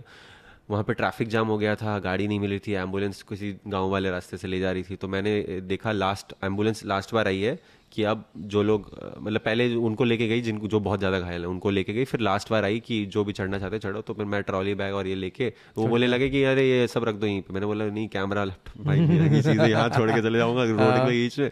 तो मैं लेके गया और इतनी सी छोटी सी ओमनी वैन में छः सात लोग ऐसे करके बैठे हुए हैं, खून से लगे हुए हैं। ठीक है, मैं अपना हाथ में ट्रॉली बैग अलग ही दिख रहा हूँ, ट्रॉली बैग और ये बैग लेके खड़ा हूँ। ठीक है, साथ में बहुत सारे लोग बैठे हुए हैं। एंड देन हम हॉस्पिटल पहुँचते हैं, हॉस्पिटल में पहुँचते ही एकदम लोग ऐसे रेडी हैं कि आएगा तो उठा के ले जाएंगे, जल्दी जल्दी बैठाएंगे। वो मेरे को पकड़ के बोले आप लेट जाओ लेट जाओ, आपको लगा तो नहीं? मैंने बोला नहीं, ज़्यादा नहीं लगी है। बोले नहीं नहीं, आपको इंजेक्शन? मैंने नहीं नहीं, मैं अभी चला जाऊँगा। तो मैं गया, मैंने बस हाथ वहाँ पे टैप था, वहाँ से मुँह धोया। अच्छा, अब मेरे को याद आया, वो लड़का जो आईफोन ढूंढ रहा था वो मेरे पास एक बार बीच में आता है, बोलता है यार भाई एक बार मेरे फ़ोन पे फ़ोन कॉल करना। हाँ। मेरा फ़ोन नहीं मिल रहा है। तो मुझे याद है फिर उसके बाद उसको फ़ोन मिल गया था, तो वो भी मेरे साथ ही चल रहा था, तो वो भी मेरे वैन में ही बैठा था और फिर हम मेरे साथ ही आया। एंड वो मुझे लगा कि मेरे एज का है तो मेरे को शायद इसके साथ कन्वर्सेशन करके इसके साथ ही निकलना चाहिए। ठीक है, क्योंकि रात हो चुकी थी। तो फिर मैंने उससे बात की, मैंने उसको बोला ऐसे ऐसे चलते हैं। तो उसने बोला ठीक है, एक काम करते हैं, एक वो करते हैं, रेंट पर कोई गाड़ी उठाते हैं, मतलब कोई ड्राइवर हमें छोड़ के आ जाए। तो हम लोग गए, तो वहाँ पे एक गाड़ी वाले ने बोला कि आई गेस दस किलोमीटर पंद्रह किलोमीटर जाना था, बट उसने मेरे को बोला आई गेस उस टाइम पे दो हज़ार रुपये कि दो हज़ार रुपये लगेंगे। यहाँ कैब वाले इतने नहीं लेते, वहाँ उसने देखा कि इसको ज़रूरत तो है ही, ठीक है, तो, तो सही टाइम है उठा लेते हैं। तो तो फिर दो हज़ार रुपये दे के जैसे तैसे मैं घर पहुँचा। फिर उसके बाद हॉस्पिटल गया, देखा तो इस वाले में नीला पड़ गया था लेफ्ट नी में और राइट नी में, बस एक स्क्रैच आया था, तो उसने थोड़ा बहुत मरहम पट्टी कर दी और मैं घर पहुँच गया। सब कुछ सॉर्टेड था। अब आप सोचोगे कि ऐसा क्या हुआ कि इसमें कुछ हुआ ही नहीं, बात आ गई। हाँ, नहीं, क्या कुछ हुआ? तो नहीं हुआ, कुछ तो हुआ ही नहीं, मतलब मेरे लिए तो कुछ नहीं हुआ, ठीक है। तो अब मैं आपको बताता हूँ, आराम से एक महीने बीत गया, दो महीना हो गया, तीसरे महीने मैं ऐसे ही नॉर्मल इंडिया गेट गया हुआ हूँ, ठीक है, फोटोज़ खींचने गया हूँ। मेरा लेफ्ट नी पे हल्का सा दर्द होने लगता है, मुझे लगता है कि क्या हो रहा है, बट मेरे को लगा नॉर्मल है, कुछ ऐसा चोट वोट लग गई होगी। मैं घर गया, मेरे को असाइनमेंट बनाना था, कल मेरा असाइनमेंट का पेपर मेरे को जमा करना था। तो मैं रात के बारह एक बजे ऐसे बेड पे बैठा हुआ हूँ, तो मैं देखता हूँ अपने नी पे, ऐसे ध्यान देता हूँ, तो लेफ्ट नी और राइट नी को कंपेयर करता हूँ, तो लेफ्ट नी बहुत फूल गया है। तो मैं सोचता हूँ कि यार ऐसा क्या हो गया, मैं कोई चोट तो नहीं लगी, मुझे याद भी नहीं है, दो महीने पहले एक्सीडेंट हुआ है, ठीक है। तो मेरे को लगा ऐसा क्या हो गया कि ये फूल गया। तो मैं फिर बेड, मैंने गद्दा, और मैं इतना ज़्यादा दर्द होने लगा, मैंने गद्दा नीचे बेड से किया, मैं नीचे लेट के असाइनमेंट बना रहा हूँ। सुबह जाके असाइनमेंट जमा करके आया, अगले दिन बहुत ज़्यादा दर्द और बहुत ज़्यादा फूल गया, डबल हो गया। तो मुझे लगने लगा यार ऐसा क्या हो गया। फिर मैं डॉक्टर के पास गया, तो उन्होंने मेरे को बोला कि इसका ऑपरेशन करना पड़ेगा। उसने बस ये लाइन लाइन जब बोली, हाँ। मैं आ, मैं अपने लैंडलॉर्ड के साथ गया था, ठीक है, हॉस्पिटल। तो मैं ना बहुत डर गया, पता Obviously. नहीं वो मैंने ना ऑपरेशन वर्ड ना मैंने कभी ना किसी का ऑपरेशन मतलब सुना है, बट लोगों का सुना है, अपना जब जैसे ही सुना हाँ. मैं डर गया। जैसे ही मैं डॉक्टर के बाहर आया, मैं वो जो हॉल होता है वहाँ बेहोश होकर नीचे गिर गया। और आ, मेरे को आज तक कभी आ, वो नहीं हुआ है, क्या बोलते हैं उसको, जैसे आपका हाथ ऐसे हो जाता है और दांत एकदम चिपक जाते हैं, क्या बोलते हैं, मेरे को आइडिया नहीं है। तो वैसा कुछ हो गया था, मेरी आंखें एक कोने में चली गई थी, दांत चिपक गया था और मेरे हाथ एकदम ऐसे टाइट हो गए थे। तो मेरे को उठा के फिर वो लोग मतलब एक जगह ले गए रूम में, फिर उन्होंने मेरे को ठीक ठाक किया। मैं मतलब बहुत ज़्यादा मेंटली डर गया था, हाँ। क्योंकि ऑपरेशन वर्ड सुन के ज़्यादा डर गया था। तो फिर आ, जब बात पता चली कि जो एक्सीडेंट हुआ था मेरा, उसकी वजह से नी में इतनी मतलब कोई प्रेशर पॉइंट होता है या फिर नी में कोई ऑयल ग्लैंड होता है जिसकी जिस पे चोट लगी है, जिसकी वजह से वो बहुत ज़्यादा एक्सेस ऑयल प्रोड्यूस करने लगा। और उसके बाद वो धीरे धीरे पूरा यहाँ पे एक इन्फ्लेमेशन uh, टाइप्स कुछ हो गया है। तो मुझे लगा कि यार ये तो मतलब बहुत ही खतरनाक चीज़ हो गई है ये तो। और उसने बोला कि जल्द ही करना पड़ेगा, नहीं तो आपका पैर फिर नहीं तो खराब हो जाएगा, ठीक है। तो मैंने सोचा यार ये तो बहुत बड़ी वो चीज़ हो गई है। तो मैंने घर पे भी बताया, ठीक है। फिर पापा को छुट्टी नहीं मिल रही थी उस टाइम पे कि वो आके मेरे को ले जा सके। तो फिर वहीं पे दिल्ली में ही मैं एक दो हफ्ते तक था, ट्रीटमेंट चल रहा था वो। उसने इंजेक्शन लिया छोटा सा, और निकाला ऐसे करके निकाला, तो इत, एक छोटा कप, इतना बड़ा कप, उसमें पस निकली, सिर्फ इंजेक्शन से, खून नहीं निकल रहा है। It's it it was like a yellow liquid, ठीक है। तो मैं सोच रहा हूँ येलो लिक्विड जैसा कुछ नहीं, मैं मतलब अपने आप से ही बड़ा वो डरने लगा। मैं रोज़ कम से कम दस दस गोलियाँ खाता था दवाई की, ठीक है। तो मेरा बड़ा वो, और दस गोलियाँ खाने के बाद ना मैं अलग ही नशे जैसे हो जाते थे, मैं एकदम बॉडी वो नहीं करती थी। एक दो हफ्ते मैं कॉलेज नहीं जा पा रहा था, एग्ज़ाम भी चल रहे थे, तो एग्ज़ाम दे के बस आ जाता था जैसे तैसे बेड पे वो था। तो दो तीन हफ्ते बाद फिर वो डॉक्टर बोलता है कि ऑपरेशन ही करना पड़ेगा, अब अब दवाइयों से कुछ नहीं चलेगा, तो ऑपरेशन करना पड़ेगा। फिर मेरे पापा आए मेरे को छुट्टी लेके जैसे तैसे, फिर वहाँ क्या बोलते हैं गुजरात लेके गए, तब फैमिली वहाँ पोस्टेड थी। फिर मेरा ऑपरेशन हुआ। ऑपरेशन में क्या था कि वही उन्होंने कट किया एंड देन जो भी सामान था अंदर से वो निकाला, और फिर प्लास्टर हुआ। एक दो महीने फिर बेड रेस्ट, ठीक है। एक दो महीने तक मेरा पैर ऐसा सीधा रहता था, मैं एक रूम में था, ठीक है। तो मैं ना बड़ा वो हो गया था, मेरे को ऐसे लगने लगा था मैं फिर से कुछ कर नहीं पाऊंगा, बड़ा डिमोटिवेटेड सा फील होने लगा था, चीज़ें बड़ी ख़राब हो गई थी। तो ऐसा लगने लगा यार कैसे करूंगा चीज़ों को, ठीक है। तो बड़ा अजीब सा लगने लगा। फिर मैं जब वापस दिल्ली आया, ठीक है। अच्छा, मैं जब ठीक हुआ तो फिर मेरे को ना, मैं चल नहीं पा रहा था, क्योंकि बहुत टाइम तक जब पैर सीधा रहता है तो मैं फोल्ड नहीं कर पा रहा था पैर। तो ऐसा लग रहा था कि मैं शुरू से सब कुछ चलना सीख रहा हूँ, ऐसा मतलब मैं ना ऐसा लग रहा था कि मैं लोगों पे डिपेंड ज़्यादा हो रहा हूँ। मतलब फैमिली वाले भी थोड़े वो थे कि ये मतलब कैसे मैं नहीं कर पा रहा हूँ चीज़ें, तो मेरे को अच्छा नहीं लग रहा था कि मेरे घर वाले मेरे को उठा के इधर से उधर ले जाएं। तो तो बड़ा वो अच्छा नहीं लग रहा था। तो मैं जब दिल्ली आया फिर ठीक, थोड़ा सा ठीक हो गया, चलने फिरने लगा। तो मेरे को ना एक डर, जो डर होता है ना कि एक्सीडेंट वाला जो डर पहले थोड़ा कम था कि चोट नहीं आई है, बट जब ये ऑपरेशन हो गया उसके बाद से फिर वो डर आ गया सामने। मैं रिक्शा में, मेट्रो में या फिर ट्रेन, बस, मुझे इन चीज़ों से डर लगने लगा, जो चीज़ें मूव हो रही हैं। मुझे बहुत डर आ गया था मेरे दिमाग में। अब मैं इससे बाहर निकलना चाहता था। एक साल फिर से नया ईयर आ गया था, ठीक है, जनवरी फर्स्ट था। मैंने सब मैंने देखा सब लोग स्टोरी पे वो रिजोल्यूशन डालते हैं कि हाँ ये करेंगे। मैं मेट्रो में भी नहीं बैठता था, मेरे को डर लगने लग गया था बहुत कि जो भी चीज़ मूव होती है एक्सीडेंट लगेगा, एक्सीडेंट हो जाएगा, ठीक है। क्योंकि मेरे साथ हमेशा ना, मैं मेरे को अभी भी याद है दो तीन महीने तक मैं सपने में मेरे को वो एक्सीडेंट फिर से नजर आने लगा। एक्सीडेंट के बाद उतना डर नहीं ट्रॉमा होता है यार, ट्रॉमा। तो जैसे ही फिर मैं दिल्ली आया, फर्स्ट जनवरी आई गेस सब कुछ था, तो रिजोल्यूशन सब लोग डालते थे कि ऐसे ऐसे ये करेंगे इस साल। तो मैंने अपना एक रिजोल्यूशन बनाया कि मुझे ना अपने डर को सामना करना है। और मेरा डर क्या था कि मुझे मरने से डर लगता है अब। हाँ। मेरे को कि मैं मर ना जाऊँ, अपने गोल्स अचीव करने से पहले मैं मर ना जाऊँ, मुझे इस चीज़ से डर लगने लगा। तो मेरे को इस चीज़ से आगे निकलना, आगे निकलना है। तो उसका डर जो था उसको वो करने के लिए मैंने क्या किया, मैंने मेरे मेरे को ना एक चीज़ डॉक्यूमेंट करनी थी हमेशा से। ग्वालियर में एक ट्रेन चलती है मोनो रेल, छोटी रेल है वो। तो उसमें क्या है, मतलब नॉर्मल रेल की तरह बस छोटी होते हैं डब्बे, उसके छोटे होते हैं। तो लोग उस पर ऊपर बैठ के ट्रैवल करते हैं, एट फोर्टी फिफ्टी की स्पीड पे लोग ऊपर बैठ के ट्रैवल करते हैं। मेरे को हमेशा से मन था कि मैं उसको डॉक्यूमेंट करना चाहता हूँ, हाउ दे ट्रैवल। तो मैं आ, मैंने ऐसे ही उसके बारे में पता करना शुरू किया कि कहाँ से कहाँ चलती है। आ, मुझे एक वीडियो दिखी, उससे मेरे को स्टेशन का नाम पता चल गया। मैं ग्वालियर पहुँचा, मैंने अपने दोस्त को कॉल किया, मैंने बोला चलते हैं। तो एक दोस्त को लेके गया, वही ट्रैवल करके जनरल में पहुंच गया सुबह। और फिर वहाँ पे वो ट्रेन पे मैं ऊपर चढ़ा। ओ। मैं उस ट्रेन पे ऊपर चढ़ के चालीस की पैंतीस की स्पीड पे चल रही है वो गाड़ी, घरों के बीच से निकल रही है, जंगल वंगल से, वो क्या बोलते हैं उसको जहाँ पे वो रहते हैं, आ, क्या नाम है जगह का, नाम भूल गया। तो वहाँ से गुजर रही थी वो ट्रेन, मतलब एकदम बीहड़ इलाका जैसा, ठीक है। कहाँ रहता था गब्बर सिंह, वो कौन सी जगह थी वो, चंबल चंबल चंबल की घाटी से गुजर रही थी, ठीक है। तो चंबल की घाटी से ट्रेन गुजर रही थी, मैं वहाँ से मैंने वो फोटोज़ खींची। और फिर मेरे को फिर जब मैं वहाँ से उतरा ना, तो मुझे लगा यार ये वाला डर खत्म हो गया अब। हाँ। अब डर से मतलब मैं बस डर रहा था कि मुझे डर लगेगा, बट डर तो था ही नहीं, वो मुझे खुद लग रहा हेजिटेशन। हाँ, तो वो तो वो मैं उससे मैं निकला। मैं फिर उसके बाद वहाँ से पाँच छः बार गया वहाँ ट्रेन के ऊपर। मैंने ट्रेन के ऊपर, मेरी एक दोस्त है आरुषि नाम से, तो मैंने उनका शूट किया वहाँ पे, model shoot, proper model shoot. मैं आरुषि शिवांग गए, उसके ऊपर चढ़े, फोटोज खींची, वीडियोस बनाए उसके ऊपर बैठ के। एक प्रॉपर मॉडल शूट, मतलब लोग यहाँ पे बैठे हुए हैं, पीछे मॉडल बैठी हुई है, पेड़ स्लो शटर में जा रहे हैं, मतलब मेरे दिमाग में ना वो इमेज थी हमेशा, मुझे ये खींचना है। तो वो भी मैंने ट्राई किया, ठीक है। मेरे को अभी भी याद है, मैंने अब, अभी तक स्नो नहीं देखी थी बचपन, मतलब कभी कभी भी, ठीक है। मैं जम्मू में रहा हूँ बट मैं कश्मीर नहीं गया था, तो जम्मू में स्नो नहीं होती है। तो मेरे को लगा यार मेरे को स्नो भी देखना है। मैं अपने बर्थडे के दिन, मुझे डार्कनेस से, अंधेरे से डर लगता है, ठीक है, मुझे जंगलों से डर लगता था। तो मैं क्या किया, मैंने अपने दोस्त को कॉल किया जो कि उधर रहता है उत्तराखंड में, उसको बोला कि ऐसे ऐसे कुछ प्लान करते हैं। तो वो मुझे एक जगह लेके गया, मुक्तेश्वर नाम से, वहाँ पे एक ऊपर में फॉरेस्ट है। खाना आ गया तुम्हारा, कंटिन्यू करो, सुनाओ। तो ऊपर में एक फॉरेस्ट है, तो मैंने सोचा कि वहाँ चलते हैं। तो हमने वहाँ पे कैंप लगाया, और आसपास कम से कम पाँच छः किलोमीटर दूर तक कोई नहीं था। तो आसपास पाँच छः किलोमीटर दूर दूर तक कोई नहीं था। तो फिर मुझे लगा कि यार यहाँ चलते हैं, तो यहाँ चलते हैं, यहाँ पे कुछ कैंप कुछ कुछ करते हैं ऐसा, मतलब, ठीक है। हाँ। तो हम लोग वहाँ गए। मैंने पहली बार अपने बर्थडे के दिन स्नो देखा, और अंधेरे में ऐसी जगह जहाँ दूर दूर तक पाँच छः किलोमीटर तक तो कोई नहीं है, वहाँ पे आग जला के हम रुके हुए हैं टाइम लैप्सेस लिए। पहली बार पूरा मिल्की वे देखा।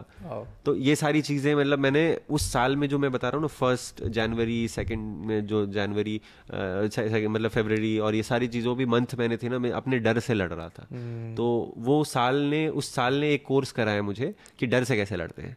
तो आई गेस ये थर्ड ईयर, वेरी इंपॉर्टेंट यार, to face whatever fears you have and your story. So चलो, और वेरी मतलब एकदम ये अलग एक्सट्रीम पे जाके कि चीज़ें हुई, उनको तुमने डर का सामना किया।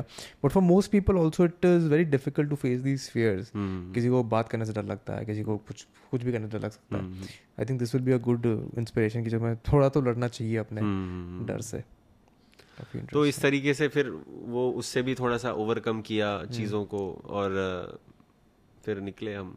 फिर अब वही है, फिर उसके बाद ब्लॉग स्टार्ट किया। How is YouTube going for you though?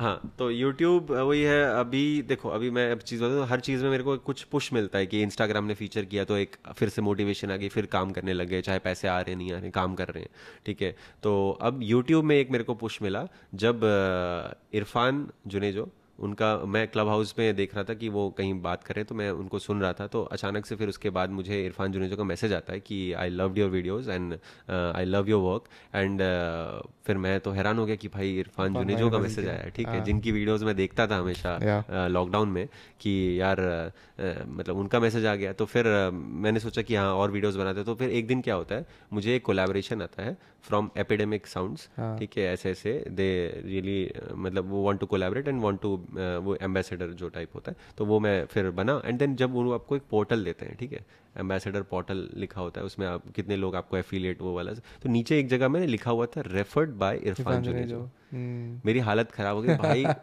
कैसे।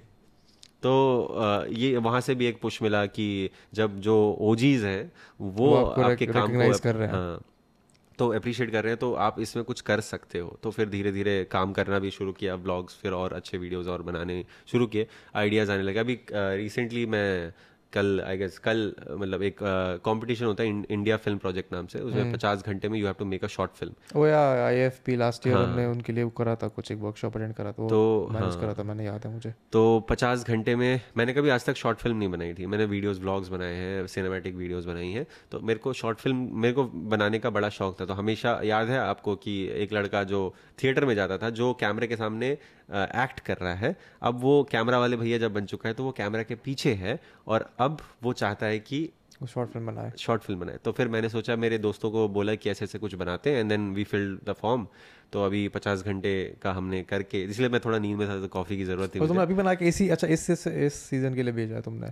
हाँ, तो अभी कल ही कम्प्लीट हुआ है, कल अपलोड करके ही मैं घर आया था दोबारा।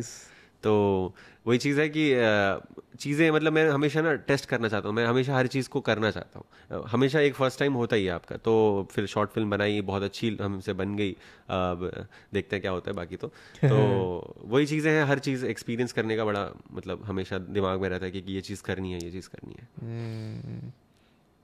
आई एफ पी कब है इस साल इसका रिजल्ट? हाँ, रिजल्ट एक महीने बाद आएगा। एक महीने बाद, तो जब तक ये पॉडकास्ट रिलीज होगा तब तक तो रिजल्ट आ चुका होगा। होपफुली पॉजिटिव आया हो, अच्छा ही आया हो result. But otherwise other than that you not made a lot of videos on YouTube, अभी काफ़ी कम है। कोई पर्टिकुलर रीज़न? मतलब आई नो कि टाइम लगता है, मेहनत लगती है, दिमाग लगाना पड़ता है।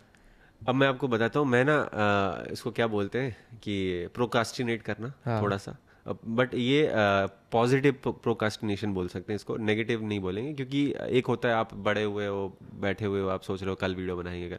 मेरा वो थोड़ा सा एक तरीके से है कि यार परफेक्शन के पीछे भागने लग गया था। अभी मैं ये चीज़ें खुद सीख रहा हूँ कि how perfection kills. Of course, you should never be going after perfection. तो मैं ना जब मैंने YouTube स्टार्ट किया तो मैं मैं बड़ा वो होने लगा कि यार ये फ्रेम ऐसा होना चाहिए, ये चीज़ फिर से ठीक कर सकते हैं ये। तो मैं बार बार फिर उसको थोड़ा बहुत रीशूट करने लग गया। मुझे दिमाग में ये लगने लगा कि परफेक्शन नहीं होनी चाहिए, फिर मतलब परफेक्शन मेरे को एक तरीके से वो कर रही है, नीचे कर रही है।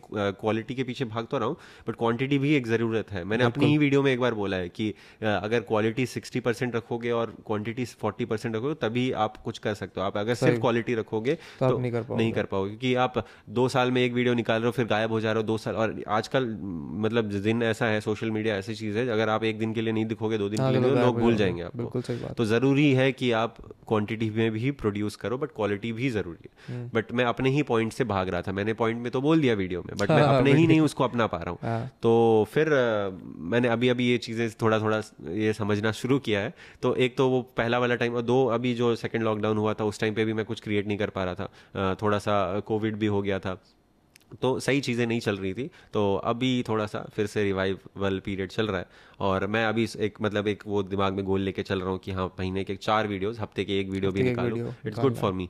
तो वो चीज़ अभी ट्राई करना शुरू कर रहा हूँ। तो अभी तो बस एक तरीके से अब मैं समझ लो कि मैं अभी स्कूल में मैंने दाखिला लिया है, अभी मैं खुद सीख रहा हूँ चीज़ों को एक्सपीरियंस के साथ। एक्सपीरियंस इज़ माय टीचर, तो उससे मैं रोज़ कोई कुछ कुछ लेसन ले रहा हूँ हर वीडियो के। अभी तो बहुत लंबा गेम खेलना है, तो शुरुआत हुई है अभी, तो वही वही है। तो अभी बस क्वालिटी पे तो कर ही रहे हैं तो क्वान्टिटी पे भी फोकस करना शुरू कर रहा हूँ कि हाँ कि और निकाल सकूं। हाँ तो आ, मेरे जो अगर आपने वीडियोस में देखेंगे तो मेरे दो तीन दोस्त हाँ, भी है, फेम इमोशन है, ठीक है, शिवांग है, आरुषि है, तो बहुत सारे लोग हैं मेरे दोस्त, तो इन इनके साथ हम लोग काम करते हैं मोस्टली। जैसे अगर जैसे अभी मैंने जो किया का जो अभी हाँ, एक वीडियो बनाया था तो उसमें पूरी टीम हमारी साथ में गई थी, हमने शूट किया आराम से। तो ऐसा प्रोसेस रहता है मोस्टली, क्योंकि आप अकेले हर चीज़ नहीं कर सकते, करनी भी नहीं चाहिए यार। I think in order to grow, in order to if you have to achieve that quantity and quality वाला goal, then you have to delegate. हाँ तो जैसे अभी साथ काम करना ही पड़ेगा। आप अब देख, एक चीज़ मैंने एक पोस्ट देखा था अभी रिसेंटली, किसी पेज ने डाला था कि उसमें ऐसे वो स्क्वायर्स बने हुए थे, उसमें ना ऐसे अगर क्रू नहीं होगा तो ये चीज़ ऐसी वीडियो, मतलब अगर लाइट्स नहीं होंगे तो फिर डार्क दिखा दिया गया कि लाइट्स नहीं, लाइट मैन नहीं होगा तो ये होगा, अगर ऑडियो नहीं होगा तो वीडियो कैसे, मतलब साइलेंट रहेगा, अगर वीडियो ही नहीं होगा तो फिर वो कास्ट नहीं होगा, तो फिर उसमें देखा कि लोग ही नहीं है खड़े, तो ऐसे वो बनाया गया था। तो मैं उस चीज़ से बता रहा हूँ कि अगर आपकी पूरी टीम नहीं हो गया, एक आदमी सब कुछ नहीं कर सकता, आपकी आपको एक टीम की जरूरत होती है। पॉइंट तक तुम कर सकते हो, बट जब तुम्हें समझ आ जाएगी ठीक है मेरा फोकस अल्टीमेटली इस पॉइंट पर ज़्यादा जरूरी रहा देन ये सौ पॉइंट, तो इन सौ पॉइंट को मैं जितने आराम से और लोगों से कर सकता हूँ, मेरे से बेटर कर सकते हैं वो काम, तो उनसे करवा लेना चाहिए ऑब्वियसली। तो एडिटिंग तो मैं खुद से ही करता हूँ, एडिटिंग मैं खुद से करता हूँ, शूट भी मोस्टली, अगर जो भी जैसे ट्रैवल में कहीं गया तो शूट तो खुद से ही करता हूँ। जैसे अगर मेरे बीटीएस किसी को लेने हैं तो वो तो फिर लेने, लेने पड़ेंगे कुछ कुछ। जैसे अभी प्राशर लेक वाला जो वीडियो था उसमें मैंने ट्राई किया था ये चीज़ की, मैं ट्राईपॉड लेके गया था, हर जगह जाके रखता था, and then I use to walk, मतलब ऐसा लगे कि मैं कहीं और से, तो वो एक थर्ड पर्सपेक्टिव वाली भी चीज़ कर सकते हैं। बट आप जैसे किसी बड़े प्रोजेक्ट पे काम, कोई ब्रांड के लिए काम कर रहे हो और आपको लगता है कि आप अकेले नहीं कर सकते हो, तो then you have to work with a team, और वो ज़रूरी है चीज़ को। यूट्यूब के लिए यू कैन डू कि आप अकेले काम कर रहे हो, कोई दिक्कत नहीं, आपका ब्लॉग चैनल है, कर सकते हो। इतना भी आपको ईगोइस्टिक नहीं होना चाहिए कि नहीं मैं सब खुद ही कुछ करूँगा, अपनी कमियाँ वो इंसान को पता होना चाहिए कि मेरी लिमिटेशंस क्या है, मेरी कमियाँ क्या हैं, कहाँ है। तो वही है, हम मतलब मोस्टली मेरा टीम वर्क रहता है हमेशा। जैसे भी कोई प्रोडक्ट फोटोग्राफी होती है तो हम लोग साथ में बैठ के करते हैं, जैसे अगर कोई स्टूडियो का शूट होता है तो हम लोग मोस्टली साथ में ही करते हैं, तो यही चीज़ है। And you plan to stay in Delhi? हाँ तो फिलहाल तो दिल्ली में ही है, तो अभी देखते हैं कब तक है, मतलब मोस्टली दिल्ली दिल्ली का ही सोचा, क्योंकि मार्केट भी ऐसा ही लग रहा है कि मेरे को यहाँ पे बन गया है ऐसा, तो दिल्ली का ही है फिलहाल तो। How old are you? Twenty three, twenty four? Twenty two twenty two? अरे अभी तो बहुत टाइम है, अभी तो बहुत लंबा गेम खेलना है यार। I think I honestly seeing just a few of your videos that you have done, it's evident that you have something that a lot of other people don't. वो पेशेंस हो सकता है, वो तुम्हारी कहानियाँ हो सकती हैं, या फिर वो तुम्हारा कैमरा चलाने का तरीका हो सकता है, which is something that people will find valuable. I am sure the audience that watches you, जो कॉमेंट वॉमेंट आते हो, यही बोलते हो कि भाई ऐसा कुछ नहीं देखा इंडिया में, ये वो ये वो। How does that feel when you read those comments and stuff? Starting में पता है आपको क्या होता है कि मैंने आज तक, मतलब वो ये इंस्टाग्राम पे थोड़ा बहुत पहले लोग कमेंट करते थे कि हाँ फोटोज़ अच्छी हैं, बट जब आपके ऊपर भी कमेंट करते हैं कि आपके बोलने का तरीका बहुत अच्छा है, आप वीडियोस भी बड़ी अच्छी बनाते हो, ऐसी चीज़ें जब कमेंट आने लगे तो बड़ा अच्छा लगता था। बट कभी कभी क्या होता है ना कि एक कमेंट ऐसा आ जाता है बीच में कि अरे, तो आप क्या होता है सौ कमेंट अच्छे आए हैं, आपको उनको तो देखते हो, बट वो एक कमेंट ना दिल पर लग जाता है। बट फिर मैंने एक एक जगह कहीं कोट पढ़ा था या कहीं सुना था मैंने ये चीज़ कि आपके दिन में अगर आपको इतने रुपए दिए जाएं लाइफ में, तो आप अगर चार सौ रुपये गुम हो जाते हैं तो आप पूरा थोड़ी अमाउंट वो कर दोगे, मतलब उसको खर्च कर दोगे। तो वही है, अगर दिन में चार सेकंड के लिए आपने कोई ऐसा कोई हेट कमेंट पढ़ लिया तो ज़रूरी नहीं है कि आप उसी को लेके पूरा दिन खराब करो। तो फिर धीरे धीरे उस चीज़ से भी अभी मैं फिर वही है, मैं उन पर मतलब ज़्यादा ध्यान नहीं दूँ। बट वैसा मेरा मेरा तो ये मानना है कि ना आपको पॉजिटिव पर ज़्यादा ध्यान देना चाहिए, ना आपको नेगेटिव पर ज़्यादा ध्यान देना चाहिए। काम करते रहेंगे तो फिर ज़्यादा सही रहेगा। नहीं, ये देखो ना कि इसमें से तुम अपनी वैल्यू को क्या निकाल सकते हो, despite whatever criticism is coming. अगर तुम उसमें से हेट को सेपरेट नहीं कर पा रहे हो और देख रहे हो कि हाँ इसने कुछ काम के बाद बोलिए क्या, अगर काम के बाद बोलिए तो उसको इम्प्लीमेंट करो। अब वही चीज़ है ना, कुछ होते हैं, एक होता है कंस्ट्रक्टिव फीडबैक होता है और एक होता है प्रॉपर कुछ नहीं, आप उसको फ़र्क ही नहीं पड़ता। तो हाँ? एक जैसे हाँ ये तो कुछ नहीं है, ऐसे ऐसे वो, वो वाला चीज़ मज़ा नहीं है, कोई लिख दे मज़ा नहीं है, क्या मज़ा नहीं है वो तो बता, मैं यहाँ मज़े देने थोड़ी बैठा हूँ, तो वो चीज़ एक अलग होती है। बट कंस्ट्रक्टिव फीडबैक को मैं हमेशा लेता हूँ कि हाँ इसमें इसने अगर बोला कि यहाँ पे कभी ऐसे मज़ा नहीं आया वाले भी थोड़ा बोले जाते हैं रियलिटी चेक कि हाँ अगर मज़ा नहीं आ रहा, अगर ये सेम इंसान है जिसको पिछली पांच वीडियो में मज़ा आया है, इस वाली में नहीं आया, तो हो सकता है कुछ काम का हो उसमें। बट वो चीज़ है कि वो ट्यूटोरियल थी ना, अच्छा। ब्लॉग नहीं था। अब वो उसको उसको अब वो ट्यूटोरियल में भी ब्लॉग ढूंढ रहा है, वो चाहता है कि मैं उसमें भी एक ब्लॉग डाल दूँ, तो ज़रूरी थोड़ी है। मैं मैं हर अपना वीडियो तो अपने हिसाब से बनाऊँगा ना, तो वो चीज़ है। बट वही है, मैं उसको लेता हूँ, मतलब अगर कोई फीडबैक दे रहा है तो मैं उसको ट्राई करता हूँ कि अगली चीज़ मैं ठीक करूँ, और हर वीडियो से कुछ सीखने का मौका मिलता है मुझे। तो मैं अगर अपनी वीडियो आज से पहली वाली वीडियो देखूँ तो मैं उसको भी देख के ये समझता हूँ, और मैं अपनी वीडियोस को बार बार देखता हूँ आज से छः महीने पहले की भी, जस्ट टू सी कि मैं अभी अगर ये वीडियो बनाता तो मैं क्या चीज़ सही कर सकता हूँ, और तो इस तरीके से भी मैं अपने ही काम से सीखने की कोशिश करता रहता हूँ, which is a good practice to see with new learnings and new hindsight. You can go back and see what are the things that could have been improved. That's nice. That's smart. How does brand work work in this space अभी on YouTube particularly for you? So recently मैंने I guess दो तीन collaborations किए हैं, मतलब total मैंने I guess पंद्रह video बनाई हैं जिसमें से three two four brand work मुझे मिला है एक एक वीडियो में, तो बहुत ही अच्छा मतलब सही चल रहा है उसमें, मतलब आपका क्या है कि खाना पीना रहना प्लस थोड़ा डेली मतलब मंथली एक वेज जो है वो चल जा रहा है, तो you don't have to keeping asking for money, मतलब अपने दोस्त घर वालों से या फिर कहीं से आपको पैसे नहीं मांगने पड़ रहे हैं, तो जो कि अच्छा चल रहा है। तो अभी तो बस स्टार्ट किया है, तो मैं सोच रहा हूँ कि ये अच्छा जा सकता है, क्योंकि uh, मेरे को याद है मैं इंस्टाग्राम पे आई गेस मेरे को आई गेस साढ़े चार साल हो गए इंस्टाग्राम पे, और मुझे uh, दो साल पहले ही काम मिलना शुरू हुआ था, मतलब आपको ढाई साल मैंने इंस्टाग्राम पे दिया बट कोई काम नहीं आया था मुझे। आई आफ्टर फोर्टी फाइव के on Instagram I got a I got my first work paid collaboration, तो वही है। बट इन यूट्यूब ये चीज़ पूरी अलग है, ये पूरा गेम ही अलग है, क्योंकि आ, मैंने अभी बिल्कुल अलग है, यूट्यूब की दुनिया बहुत अलग है और हाँ, बहुत ज़्यादा पोटेंशियल यूट्यूब पे ज़्यादा है इंस्टाग्राम से। तो जनवरी में I started making videos and पहला collaboration I get got in July, तो बहुत ही मेरे लिए तो बहुत बड़ी बात है कि इतनी जल्दी कैसे, मतलब यू मैनेज इट योरसेल्फ? हाँ, सब कुछ खुद से ही। तो तुम्हें कनेक्ट करेंगे एक लड़के से जो तुम्हारी इसमें हेल्प कर पाएगा। जरूर जरूर। तो वही है, because for a good creator it is very important that you do not have to worry about the finances and the accounting, so the earlier you set that up mm-hmm. the easier your creative process will become, because from this point onwards how I see your channel and your Instagram and all going is that you will be making two kind of videos. mm-hmm. One will be the creative stuff that you want to do, other will be the brand work that you want mm-hmm. to do, because jitne tumhare brand collab dekhe hain maine, it's not like ki ha theek hai ye hai mm-hmm. iske beech mein integration hai aur aage mm-hmm. you try and put in the effort to make sure ki ha theek hai dhang se integrate mm-hmm. ho, like your Kia video, I love that Kia video. mm-hmm. It's so beautifully shot, it's so beautifully edited. Mm-hmm. The integration is also right there कि हाँ इन्होंने भेजी गाड़ी mm-hmm. कि shoot करो और हमने ऐसे शूट करी. It's mm-hmm. so authentic and organic कि उसको देख के भी नहीं बोलेगा कि हाँ देखो इसको पैसा मिला है, बिकॉज वो सेंटीमेंट जाग जाता है जब आप mm-hmm. जबरदस्ती करने लगते हो। तो वही मैं चाहता हूँ कि अगर कोई वीडियो देख रहा है तो वो स्किप ना करे। मैं, मैं मेरे को दर्द होता है कि mm-hmm. मैं, मैं अगर मैं ऐसा देखता हूँ कि मैं अगर मैं खुद ये वीडियो देख रहा हूँ तो क्या मैं इसको स्किप करूंगा या नहीं करूंगा, तो मैं एड्स को भी बनाना ऐसा ट्राई करता हूँ कि मज़ा आए, मतलब वो मज़ा ही तो देना चाहता हूँ। yeah. अभी मैंने बोला मज़ा, मैं, मैं मज़ा देने थोड़ी आया, बट वो मज़ा जो दूसरा वाला मज़ा है एक तरीके से, मतलब जो क्रिएटिव स्टाइल है, जो तरीके से mm. मैं स्टार्ट प्रेजेंट कर सकूँ, वो मैं ट्राई करता हूँ हमेशा। तो वो चीज़। But who do you think is your competition in this space अभी? Is there anyone? खुद ही। No one, you don't compete with anyone else. मैं खुद से ही कंपटीशन प्रेफर करता हूँ कि अगली वीडियो जो बनाऊँ मैं इस वाले से और क्या अच्छा कर सकता हूँ। मैं ये नहीं सोचता कि मेरे को इससे कंपेयर करना है, क्योंकि आप देखो बहुत बहुत सारे लोग कभी कभी कमेंट पे लिख देते हैं, अरे भैया आप तो बहुत अच्छा बना रहे हो बट आपके इतने फॉलोअर्स क्यों नहीं, ये ऐसा ऐसा है, किसी का नाम नहीं लेना, तो ऐसे ऐसे ये हैं, ये तो भाई डेली कर रहे हैं और इनको देखो कुछ नहीं डाल रहे बट फिर भी इतने। बट तो मैं मैं उनको अपने आप से कंपेयर नहीं करता क्योंकि वो मेरे फील्ड वाले नहीं है। मैं ब्लॉगिंग करता हूँ बट ब्लॉगिंग में भी बहुत पार्ट्स हैं। There is something called daily blog, जो डेली डाल रहे हैं वो अपनी लाइफ दिखा रहे हैं, that that could be anything, वो वो उसने आज क्या खाया पिया, वो अगर किसी को देखना है वो देख सकता है। बट मेरा स्टाइल अलग है, मैं अपनी कहानी बता रहा हूँ, वो स्टोरी बता रहा हूँ कि वो कैसे चीज़ हुई। अगर मैं कोई आज एक लैपटॉप खरीद के लाता हूँ, मैंने समझ लो एक फर्स्ट आईफोन लिया, मेरे पास अभी तक आईफोन नहीं है, तो मैं आईफोन अगर मैं खरीदता हूँ बाई चांस अगर फ्यूचर में, तो मैं ये बताऊँगा कि कैसे मैंने वो फ़ोन खरीदा है।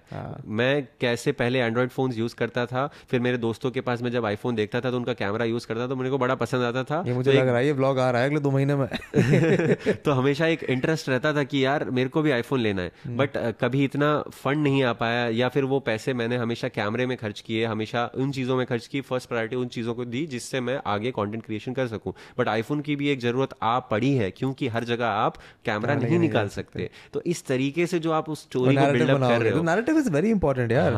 सारा गेम इस सोशल मीडिया के स्पेस में नैरेटिव का है। अब उसको उल्टा आप बता रहे हो, हेलो गाइस मैं यहाँ स्टोर पे आया हूँ तो मैं सोच रहा हूँ आईफोन खरीद लूँ, तो वो नैरेटिव का गेम है ना। कुछ लोगों को वो नैरेटिव पसंद है, हाँ मैं स्टोर में आया हूँ मेरे को ये खरीदना है, तो वही चीज़ बता रहा हूँ। दोनों अलग जॉनर हो गए, ये एक डेली रॉ व्लॉग हो गया, ये हो गया स्टोरी टेलिंग। दोनों का बताने का, दोनों का बनाने का, दोनों के देखने वाले का नजरिया बहुत अलग है यार।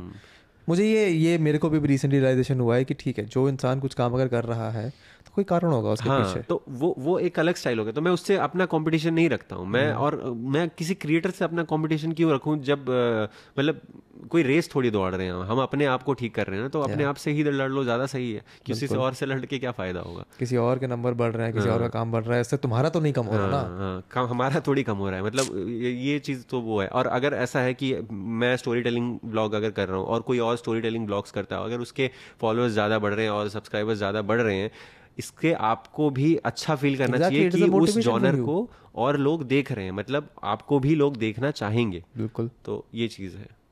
How does your family take this?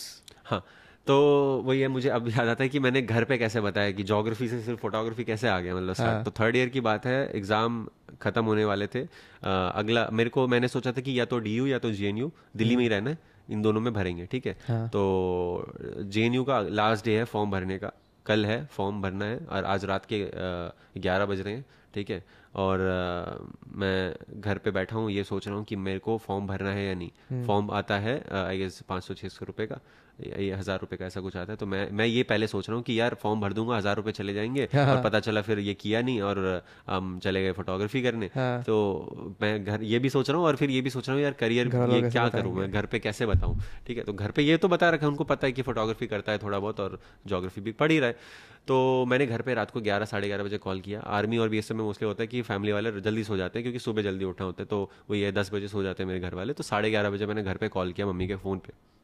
अब मम्मी को अचानक से डर लगा कि यार रात के साढ़े ग्यारह बजे क्यों कॉल किया है, कुछ गड़बड़ तो नहीं है। तो वो एकदम हैरान होकर बोली, हाँ बता क्या हुआ, कुछ सही था सब कुछ? तो मैंने उनको बोला, मैं ना जैसे ही बोलने गया तो मेरे को वो थोड़ा सा ना ब्रीदिंग इशू हो जाती है जब मैं घबरा जाता हूँ, तो मैं एकदम सांस ऊपर नीचे होने लगी और मैं बोलने लगा कि मुझे पढ़ाई नहीं करनी है। मैं उल्टा बोल दिया, मैं, मैं कुछ बोलना और कुछ ज़्यादा मैं बोला मेरे को नहीं पढ़ना है। तो वो डर गई कि कुछ हुआ तो नहीं कॉलेज में, सब कुछ सही है, मतलब वो ऐसे पूछने लगी। वो बोलती हैं कि कल ही आ जा घर, कुछ नहीं है, सब कुछ ठीक हो जाएगा। तो फिर पापा ने फ़ोन उठाया, फिर मैंने फिर अच्छे से बताया कि ऐसे ऐसे मुझे फोटोग्राफी ठीक है, इंटरेस्ट तो है बट करनी मुझे फोटोग्राफी है, ठीक है।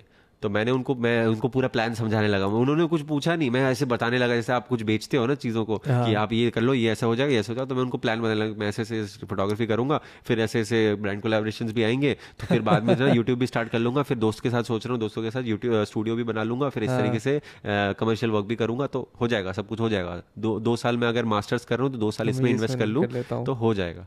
तो ऐसे ऐसे समझाने, उन्होंने बोला कोई दिक्कत नहीं है, तुझे तू वो कर जो तुझे अच्छा लगता है। और मैं उन्होंने आ, मैंने हमेशा दिमाग में, मेरे को बहुत सारे लोग ये पूछते हैं, मैंने एक बार बताया भी है कि अगर बहुत सारे लोग ये बोलते हैं कि भैया हम घर पे कैसे बताएं कि हमें फोटोग्राफी करनी है, तो मैं हमेशा ये बोलता हूँ उनको प्रूफ करो, एक प्रूफ दो। प्रूफ कैसे दोगे? कि आप अर्न करके दिखा दो उस चीज़ से।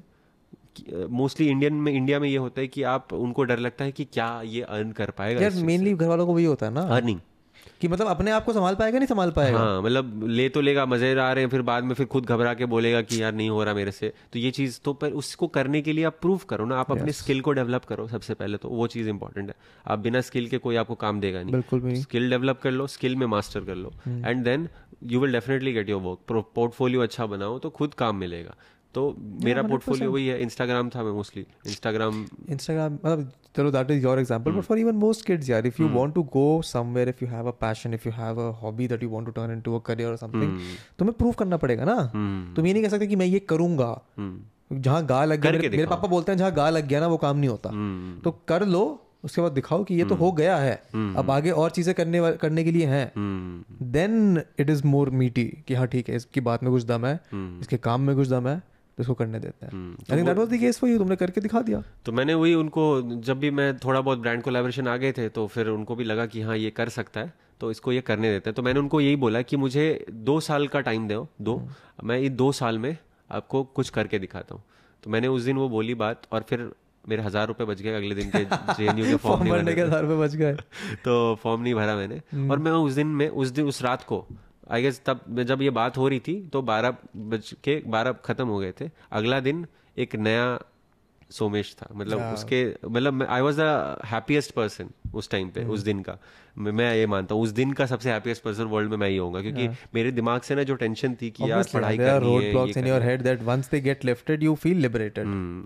तो उसके बाद फिर मैं और अच्छा काम करने लगा, आप टेंशन फ्री हो जाते हो कि हाँ आपको एग्जाम्स क्लियर हो गए, सब कुछ अच्छा हो गया, अच्छे मार्क्स भी मिल गए। फिर उसके बाद फिर मैंने फोटोग्राफी एक तरीके से स्टार्ट कर दी फुल टाइम, फिर यूट्यूब भी अभी कैमरा वाले भैया का जो नाम उस दिन हुआ मतलब शुरुआत हो गई थी काम हाँ। की, बट जिस दिन बोल दिया कि बस और नहीं करना यही करना है हाँ। उस दिन वो फाउंडेशन सेट हो गई।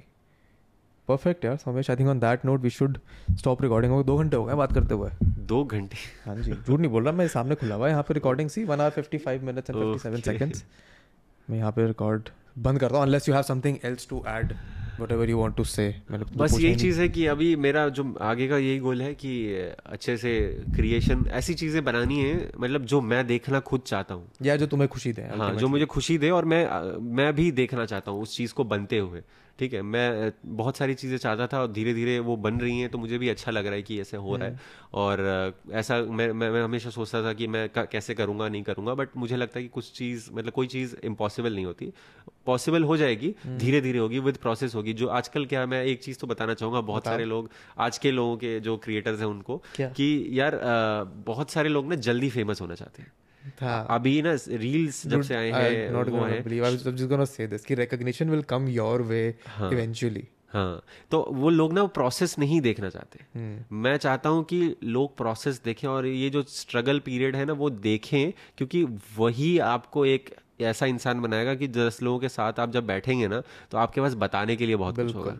आप बोलोगे कि एक, आप ऐसे बोलोगे एक दिन मेरी एक रील वायरल हो गई मैं फिर फेमस हो गया वो वो बोल, कोई फायदा नहीं। बट आप जब ये बोलोगे कि मैंने ऐसे सौ वीडियोस बनाई और फिर उन सौ वीडियोस में से मैंने सारी वीडियोस में इतनी अच्छी एफर्ट्स दी, बट उसमें से एक वीडियो जब वो वायरल हुई ना तो उसके बाद बाकी वीडियोस भी वायरल होने लगी और फिर मेरे को मजा आया। तो ये आपने हर दिन एक एक जो वीडियो बनाई है, आपने जो हर दिन मेहनत की है, आपने काम और बाकी काम छोड़ के जो चीज़ें की हैं उस चीज़ पे जो मेहनत लगाई है, जितने लोगों से मिले हो और जब वो इतने लोग आपको मिले हैं और जब आप बहुत एक अचीवमेंट अचीव करते हो तो उनको भी लगता है कि हाँ ये मेरे से एक दिन मिला था जब ये वो नहीं कर पा रहा था, बट अब ये वहाँ तक जो इसका ड्रीम था जो वो बताता था कि ऐसे ऐसे करूँगा वो कर पा रहा है, तो वो वो चीज़ें बड़ी अच्छी लगती हैं। अब एक दिन में एक चीज़ नहीं अचीव करो तो ज़्यादा छोटा गेम खेलने का फायदा ही क्या है। हाँ, लंबा फटाफट हो गया ना, मजा ही नहीं आया कुछ। हाँ। तो थोड़ा लंबा चलेगा गेम और काम ही क्या। If you want to make this field your work, if you want to get in the creative field, then you have to enjoy the and downs बहुत ज्यादा जरूरी है। डाउन्स बहुत ज्यादा जरूरी है, आई एग्री, क्योंकि जब डाउन्स के बाद जब वो अप आता है ना तो आपको पता है कि आप गिर के भी संभल सकते हो। एग्जैक्टली exactly, तो exactly. वो बहुत ही अच्छी चीज है। Great, perfect note to end this यार। Thank you for coming down and recording.